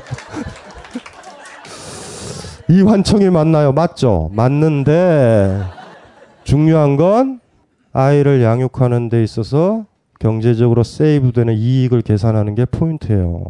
아버지는 지금 그걸 감당해야 돼요. 그게 문제거든요. 사실 돌아보자고요. 연봉이 본인이 100억이야. 이 문제 벌어지지 않아요. 사실은 핵심은 보면 그 저기 부인도 저 일하시나요? 그러니까 이런 문제예요 지금 이명박 때문이에요. 경, 경제가 너무 어려워요. 그러다 보니까 이 종교를 받아들일 수밖에 없어요. 아니 당연하죠. 장모님한테 맡겼고 나는 떠나 있잖아. 그럼 같이 남아 있던가요? 직장 그만두고 아이돌 놓고 장모님이랑 쇼부 치는 거예요. 예? 기독교가 옳은가? 무신론이 옳은가? 뭐 이럴 이럴 시간은 없잖아요. 그러니까 그런 문제에 지금 빠져 있는 건데 아, 잘 결정하셔야 돼요. 그리고 또 하나 이제 참고로 얘기를 하면 길게 보셔도 돼요. 길게. 장모님이 더 빨리 돌아가셔요. 아, 이거 현실적인 문제예요. 그러니까 신념과 지조를 가지고 감당할 걸 감당하면서 지금 말도 못 하는데 성경 얘기해서 뭐해? 이렇게 생각하시면 돼요. 그다가 애가 좀 이렇게 조금 올 때 여행도 가면서 얘기하는 거죠. 할머니가 상태가 안 좋으시다. 이러면서 교육 들어가면 돼요. 뭐 그건 알아서 선택하시면 돼요. 그러니까 지금 문제는 정신적인 문제만이 아니라 내 나의 생활, 육아의 문제 이런 경제적인 문제랑 맞물려 들어가 있는 문제예요. 사실은 경제적으로 쿨하면요. 어떤 좋은 놀이방이나 이런 데 보내면 지금 다 해결되는 거잖아요. 근데 어쩔 수 없이 도움을 받아야 되고 두 부부는 나가 있죠. 나가 있으니 아이랑 많이 있는 사람이 정신적 영향을 끼치는 거고요. 근데 어쩔 수 없는 지금 상황이잖아요. 그러니까 이제 결정을 하셔야 되죠. 예. 육아비를 내가 더 많이 감당을 해서 장모님을 끊을 것인가. 아니면, 아, 지금 그럴 때는 없다. 적절하게 해서 장모님이 돌보도록 하고, 교육을 내가 장모님 없을 때 시킨다. 더 강하게. 오늘 장모님이 뭐라 어, 할머니가 뭐라 그랬어? 그러면은 딱 해서 뭐 하나님이 이렇게 뭘 만들었대요. 음, 얘야 거짓말이다. 할머님은 이야기를 좋아하시는 분이야. 이렇게 이렇게 만들어도 돼요. 무슨 말인지 알죠? 그 그거는 어떻게 처리하시던가 하시면 될 것 같아요. 됐고요. 뭐안 됐을 텐데. 마이크 좀 주세요. 마이크 뭐 하실 말씀 있으세요? 뭐 불만 불만이 있으신가 봐요. 그럼 마이크를 해소하죠. 왜 그렇게 결혼하셨어요? 여자가 이렇게 마음에 든다 그래서 그 굉장히 위험한 거예요. 우리 우리 그 우리 인간의 삶에 있어서 가치관 특히 이 종교냐 무신교의 문제는요. 뭐 종교 간의 대화도 아니잖아요. 이거는 이거는 부인은요 나를 성교의 대상으로 볼 거고 본인은 또 교회 안 다니게 만들려는 그 전쟁이요. 지금 아이 때문에 일하시면서 미봉되죠. 나중에 터져요. 그, 그, 그건 준비를 해 주셔야 돼요. 잘. 그러니까 그런 고통이 빵 터지기 전에 글쎄 뭐라 그래야 되나요? 뭔가 정비를 하셔야 되고 이거는 이거는 말이죠. 타협의 여지가 없어요. 타협의 여지가 없어요. 이, 이 종교와 비종교라는 건 타협의 여지가 별로 없는 것 같아요. 사랑의 힘으로 극복한다? 아, 글쎄요. 그건 모르겠다. 그래도 이제 아이까지 개입되니까요. 그래서 지금 중요한 건 앞으로 더 커질 거란 말이에요. 이 문제가. 그리고 부부 사이가 괜찮으세요? 원만하세요? 아직까진? 예. 네. 나중에 원만하지 않았을 때 그 종교 문제는 굉장히 두 사람한테 폭탄처럼 다가올 거예요. 그거는 준비를 하셔야 돼요. 많이. 그리고 아이들이 기독교로 들어간다면 아버지를 선택하지 않고 어머니한테 갈 거예요. 그러니까 왜 그 비극을 만들었냐고요. 좀 절제를 하셨어야 됐어요. 그 부분에 있어서. 왜냐면 나를 사랑하는 여자잖아. 물어봤어야 됐어요. 네가 믿는 신을 사랑하니 나를 사랑하니 둘을 사랑할 수는 없어요. 나를 사랑해야 돼요. 신을 사랑하는 사람은 결혼하면 안 돼요. 그래 막 그래서 이제 교회라든가 이런 데 가가지고 그 목사님들이요 막 주례를 저주를 해요. 저 같으면은 주례를 이렇게 하거든요. 최선을 다해서 사랑하다가 두 사람한테 바라건대 싫어지면 정직하게 서로한테 얘기하고 쿨하게 헤어지세요. 서로 불행하게 하지 마. 저는 이렇게 하는데 목사님들 그렇게 얘기 안 해요. 하나님이 보고 계시면서 저주를 해요. 지옥의 길인 거예요. 뭔지 아시겠죠? 막 그래가지고 제 조카인가가 결혼할 때 목사의 얘기를 듣고 아우 진짜 거기에 더 있었으면 걔를 진짜 가만히 안 놔둘 것 같았어요. 나랑 나이도 비슷한 새끼가요. 애들한테 막 저주를 해요. 이 아이들도 재밌는 게 또 그렇게 독실하지도 않은데 결혼식장이 거기가 좋아서 또 하는 거야. 다 짜증이 나는 거예요, 막. 도대체 이게 뭐 하는 짓들인가. 근데 지금 걱정하는 건 저는 그거예요. 지금 관계도 좋고 이래서 예쁘고 예쁘고 이렇게 가겠지만 나중에 이제 시간이 지났을 때 남녀가 언제까지 뭐 계속 뭐 섹스하고 서로 사랑하고 이럴까요? 나머지 부분은 성적인 걸 제외하고 나머지 가치, 가치관들이 맞아서 유지되는 거예요. 그러니까 제가 남자고 나 여자잖아요. 그렇죠? 난 남자. 강신주라는 것도 남자라는 요소가 있어요. 어, 저 남자라니까요. 근데 제가 가진 특성 중에서 많은 부분 중에 하나예요. 그러니까 예를 들면은 여러분들이 뭐, 뭐, 뭐야. 바그너를 좋아하는데 전 바그너 싫어해요. 그 바그너 좋아하는 여자랑 안 만나요, 저는. 그러니까 우린 그런 가치관들이 일치가 되는 거예요. 조금씩 조금씩. 그 100가지가 볼트와 너트처럼 연결될 때 우린 사랑하는 거죠. 그 중에 한 가지 계기가 붕괴됐다고 무너지진 않아요. 근데 성적인 것만 보게 되면 1, 2년 지나면 붕괴가 된다고요. 이게 그래서 심각한 거예요. 그래서 제가 저 예전에 사랑 강의할 때 그랬잖아요. 좌우지간 일단은 섹스는 관계의 시작이라고 그랬잖아요. 내가 성욕으로 저 남자를 만나는지 저 여자를 만나는지 이걸 확인할 수 있잖아요. 그래서 제가 이 누누이 강조드렸잖아요. 아침에 그 사람과 섹스를 한 후에 나 이제 이 사람이랑 이거 할 거야. 나 이거 먹으러 갈 거야. 나 이거 하고 싶어. 공연장 가고 싶어. 이러면은 좋은 사람 만난 거고 딱 서로 성욕을 푸는 거죠. 쿨하게. 이젠 뭐 하지? 이렇게 됐었을 때 그냥 그냥 성욕으로 대한 거예요. 그래서 제가 얘기를 드린 거잖아요. 항상 그 사랑에 대해서 중요한 건 섹스가 관계의 시작이지요. 완성이 아니에요. 그것만 잘 머릿속에 넣어놓으면 되는데 부인은 섹시했었어요. 결혼할 때. 예? 당연하죠. 그러니 나머지 것들에 그, 그, 그게 얼마나 더 중요한데 그걸 모르는 거죠. 저분은 착해가지고요 많은 여자 경험이 없고요 그랬을 거예요. 저 저 저 저 김호준 정도의 그 경험과 갈록과 약간 짐승성만 확보를 했어도 그게 문제인 거예요. 여러분들이 다 겪는 문제. 나중에 그 갈등 부분을 미리 좀 고민을 좀 해주셔야 돼요. 그렇게 터져 나올 거거든요. 이렇게 보세요. 부인과 내가 같이 했었을 때 행복한 게 지금 뭐가 있는지. 뭐, 무슨 소리인지 알죠? 남녀 관계니 섹스가 가장 강렬할 때는 있어요, 분명히. 근데 예를 들면 교회 가는 거 불편하잖아요. 계속 계속 교회 가면 관계가 좋겠어요? 안 좋지? 난 억지로 하는데. 그리고 나머지 한번 보세요. 나, 나는 이 부인이랑만 이걸 했을 때 좋다라는 그, 그쵸? 서로 같이 있어서 좋다라는 게 몇 개 있는지 counting을 해보세요. counting하면 복잡할 거예요. 몇 개가 없을, 없다라는 자각이 이를 수도 있어요.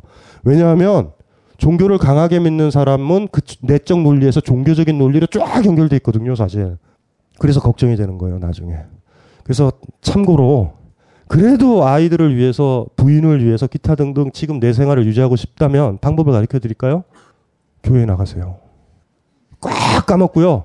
아이들 다 결혼하고 독립하고 부인 죽은 다음에 더럽게 힘들었다. 하실 수 있겠어요? 그것도 하나의 선택이에요. 완전한 크리스찬 되실래요? 예, 예, 나중에 이제 힘들어져요.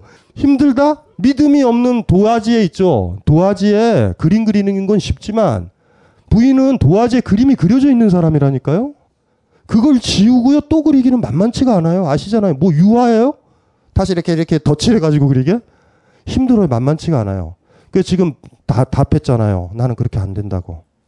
그렇게 갈 거예요. 그게 이제 언젠간 터져 나올 거라고요. 왜 그러셨어요? 그러니까 그, 자 어쨌든 자 두 번째 분만 제가 하고요. 이분은 이제 이분은 원래 순서는 아닌데요. 뭐 우리 보면 철학 철학 소년 오셨나요? 아 철학 소년 저 소년 몇 살이에요? 예?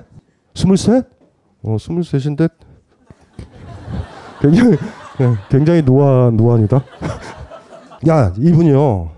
뭐 저를 존경하는 솔로 대학생이래요. 저에게 어려서부터 친했던 친구들이 있습니다. 이, 이 친구들이 다 이제 뭐 교회에서 만나고 뭐 할렐루야 하고 이랬던 친구들인데 자 문제는 드디어 부르의 명작을 저분이 읽게 돼요. 그런데 한 달 전, 한 달 전이에요. 저분 친구 중에 두 분은 신학교도 갈 정도예요. 할렐루야 하고 막 그런 친구들인 거죠. 한 달 전에 일이 벌어졌어요. 철학책을 읽던 중 만들어진 신을 읽게 되었습니다. 도키스 씨가 드디어 힘을 한번 발휘한 거예요. 처음에 그냥 저냥 읽었지만 곧 엄청나게 빨려든 나머지 학교를 빼먹기 하며 빼먹기까지 하며 5일 만에 그 책의 마지막 장을 덮는 순간 머리가 무거워지는 것을 느끼고 그대로 잠을 자버렸죠. 이건 잘 모르겠어요. 왜, 왜 머리가 무거워지면 보통 잠이 안 오는데 그대로 그리고 일어났을 때 내가 여태까지 믿고 있던 모든 것이 무너진 것 같고 애인과 헤어진 듯한 마음속에 블랙홀이 생긴 듯한 기분이었습니다. 그리고 최근에 그 친구들을 만났는데 도저히 얼굴을 볼 수가 없었습니다. 밥 먹기 전에 하는 기도를 할 때에도 죄를 지은 것 같았고 성당에서 보는 사람들이 이상하게 보였습니다. 마치 정신병자들처럼 보였죠. 성당에서 만, 만났던 좋은 사람들이 그렇게 보이게 되니 정말 괴로웠습니다. 조금 건너뛰고요. 머리에 총을 쏘고 싶을 정도로 머리가 무겁습니다. 이것 좀 어떻게 해주실 수 없나요? 그리고 신이 없다고 생각되는 지금 성당을 나갈 수 없을 것 같습니다. 앞으로 친구들을 어떻게 대해야, 대해야 할까요? 성당 사람들을 어떻게 만나야 할까요? 안 만나면 돼요. 안 만나면 돼요. 이게 놀라운 경험인데요. 사실은 저 스님들이 스님이 사찰을 나가는 유일한 결정적인 요인은요. 여자를 만나면 나오세요. 예? 무슨 말인지 알죠? 이렇게 목탁을 치고 계셨는데 석가모니 불에 쳐서 어 나는 나도 뭐 석가모니가 될까 이러는데 샤넬 넘버 파이브의 냄새가 스치고 지나가지고 싹 그러면은 나와요. 사랑은요 그런 거예요. 신을 사랑하면 여자를 사랑하지 못하고요. 무슨 말인지 아시겠죠? 신부가 언제 나와요? 신부가 언제 성당 떠날 것 같아요? 신을 배신해야 돼요. 한 여자를 사랑해야 된다고. 이건 똑같은 거거든요. 제가 아까 얘기했잖아요. 사람한테 배신받으면 초월적인 신을 믿기 쉽다고. 신을 믿는 사람들이 다 열려 터졌어요. 보호받으려고 그래. 퍼펙트하게. 그러니까 똑같은 문제인 거예요. 그러니까 저분이 사실은 좋은 여자를 만났으면 쉽게 해결돼요. 선택지가 있잖아요. 뭔지 알죠? 친구들인가 이 여잔가. 그 너무 쉽지 않아요? 당연하죠. 이놈들이랑 내가 뭐예요? 얘지. 얘는 미래 세계인데, 그쵸? 그랬을 거 아니야. 근데 재수없게 도킨스인 거예요. 책이야. 이게 뭐 도킨스가 뭐 섹시하기를 하나 뭐 그래서 힘든 거예요. 근데 중요한 거는 일단은 그 생각이 되죠. 신이 없다라는 생각 들죠. 지금 들잖아요. 근데 거기 있는 거잖아. 그러니까 어디 갈 데가 없는 거예요. 방법은 벙커에 자주 오시면 돼요. 벙커는 여기 다 무신론자고 신자라고 자칭하는 사람들요. 가진 게 없어가지고 그나마 좀 교회 좀 다닌다. 뭐 이것 내세우는 사람들만 있어요 여기. 그러니까 중요한 거는 지금 문제 겁내지 마시고요. 아까랑 똑같은 거예요. 달라져 버린 거예요 내가. 달라졌는데 그 친구들에 대한 마지막 애정이에요. 지금 본인이 친구들이라고 존재 생각하는 존재를 배신하고 있다는 건 알죠. 정직하지 않잖아. 모든 인간관계의 마지막 소중했던 사람들은 정직으로 끝나야 돼요. 애들 다 불러 모으세요. 그, 그 신학교 간 애들 뭐 이거 다 불러 모아서 밥 사주고 밥 사주고 한마디 하는 거죠. 야, 너희들 도킨스 책 읽어봤어? 나는 성경보다 도킨스 책을 선택한다. 미안하다 얘들아. 그렇게 끝나는 거예요. 근데 그건 하셔야 돼요. 근데 지금 눈치 본다? 친구들이 없기 때문에 걔네들이랑 있을 때 편해요. 습관이 돼서. 걔네들이 나를 떠나면 내가 힘든 거야. 그래서 고민이 생기는 거예요. 그런데 있잖아요. 2, 3년 지나면 다 끝나요. 그러니까 미리 끝내는 게 예의예요, 그게. 무슨 말인지 알죠? 모든 소망스러운 친구와 애정 관계는요, 정직하게 시작해야 되고요. 끝날 때도 정직해야 돼요. 요건 하나의 그 타인에 대한 마지막 예우 같은 거죠. 그 제가 아까 제가 주례를 본다면 그런 얘기 한다고 그랬잖아요. 최선을 다해서 사랑하되 만약에 사랑이 식었고 아니라고 그러면 얘기하라. 제 제자 중에 하나가 89학번인데요. 이 친구가 결혼할 때 남자랑 약속한 게 너무 멋있었어요. 남자랑 딱 신랑이랑 약속한 게 딱 하나. 다 좋은데 나를 사랑하지 않아도 되고 다른 여자를 사랑해도 되는데 그 이야기를 제일 먼저 나한테 해줘야 된다고. 다른 사람을 통해서 그거 듣는 건 싫다고. 제 제자 훌륭하지 않아요? 어쨌든 이, 이혼했어요. 얘기했어요 먼저 남편이. 아 이거 얼마나 착해요. 너무 아프죠. 근데 아프죠. 그런데 아픈 게 아니에요. 여러분 생각은 나는 사랑하고 걔가 변한 것 같죠. 부부는요 같이 변하는데 누가 먼저 빨리 말하느냐, 누가 민감하느냐의 문제예요 사실. 이거 당연하죠. 이거 보세요. 요거 잡고 있다가 요거 잡았잖아요. 요거 잡은 이유가 이걸 놓으려고 잡을 수도 있어요. 무슨 말인지 아시겠죠? 그러니까 여러분 생각에는 여러분은 항상 상수다? 나는, 나는 사랑을 배신하지 않아. 우리의, 우리의 항상 이상한 편견. 세상이 나를 자꾸 배신해. 여러분들 더럽게 많이 배신했는데 기억이 안 나요. 내가 준 상처는 기억이 안 나. 그래서 나중에 동창 만나면 동창들이 그러지 않나요? 너 왜 그때 그렇게 했니? 이런 얘기 듣잖아요. 그럼 여러분들 이렇게 오리발레미잖아. 내가 언제? 상처받는 거는 금방 아는데 상처 준 건 몰라서 그래요. 근데 어쨌든 두, 두 사람의 관계는 그렇게 되죠. 그러니까 사실 그걸 딱 들으면 제 제자도 그런 거죠. 그 신랑한테 그러는 거예요. 먼저 얘기해줘서 고맙다고. 고마운 거예요. 그 힘든 얘기 꺼내는 건 만만치가 않거든요. 내가 사랑받는데, 내가 많이 사랑받는데요. 저 사람을 포기하지 않아요, 우리는. 그러니까 같이 가는 거예요, 같이. 근데 누가 먼저 그걸 말하느냐, 아니냐의 문제거든요, 항상. 예, 예, 예, 알았어요. 예, 알았어요. 이제 쉴 때가 됐죠? 우리 쉴 때가 됐죠? 예.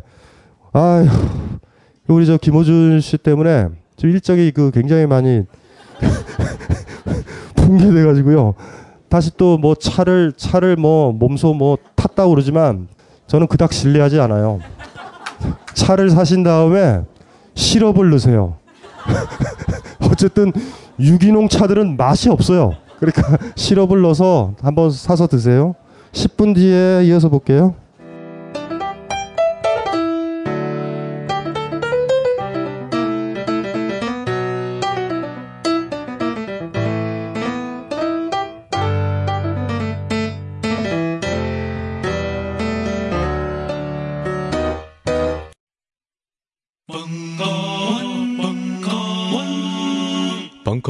Radio.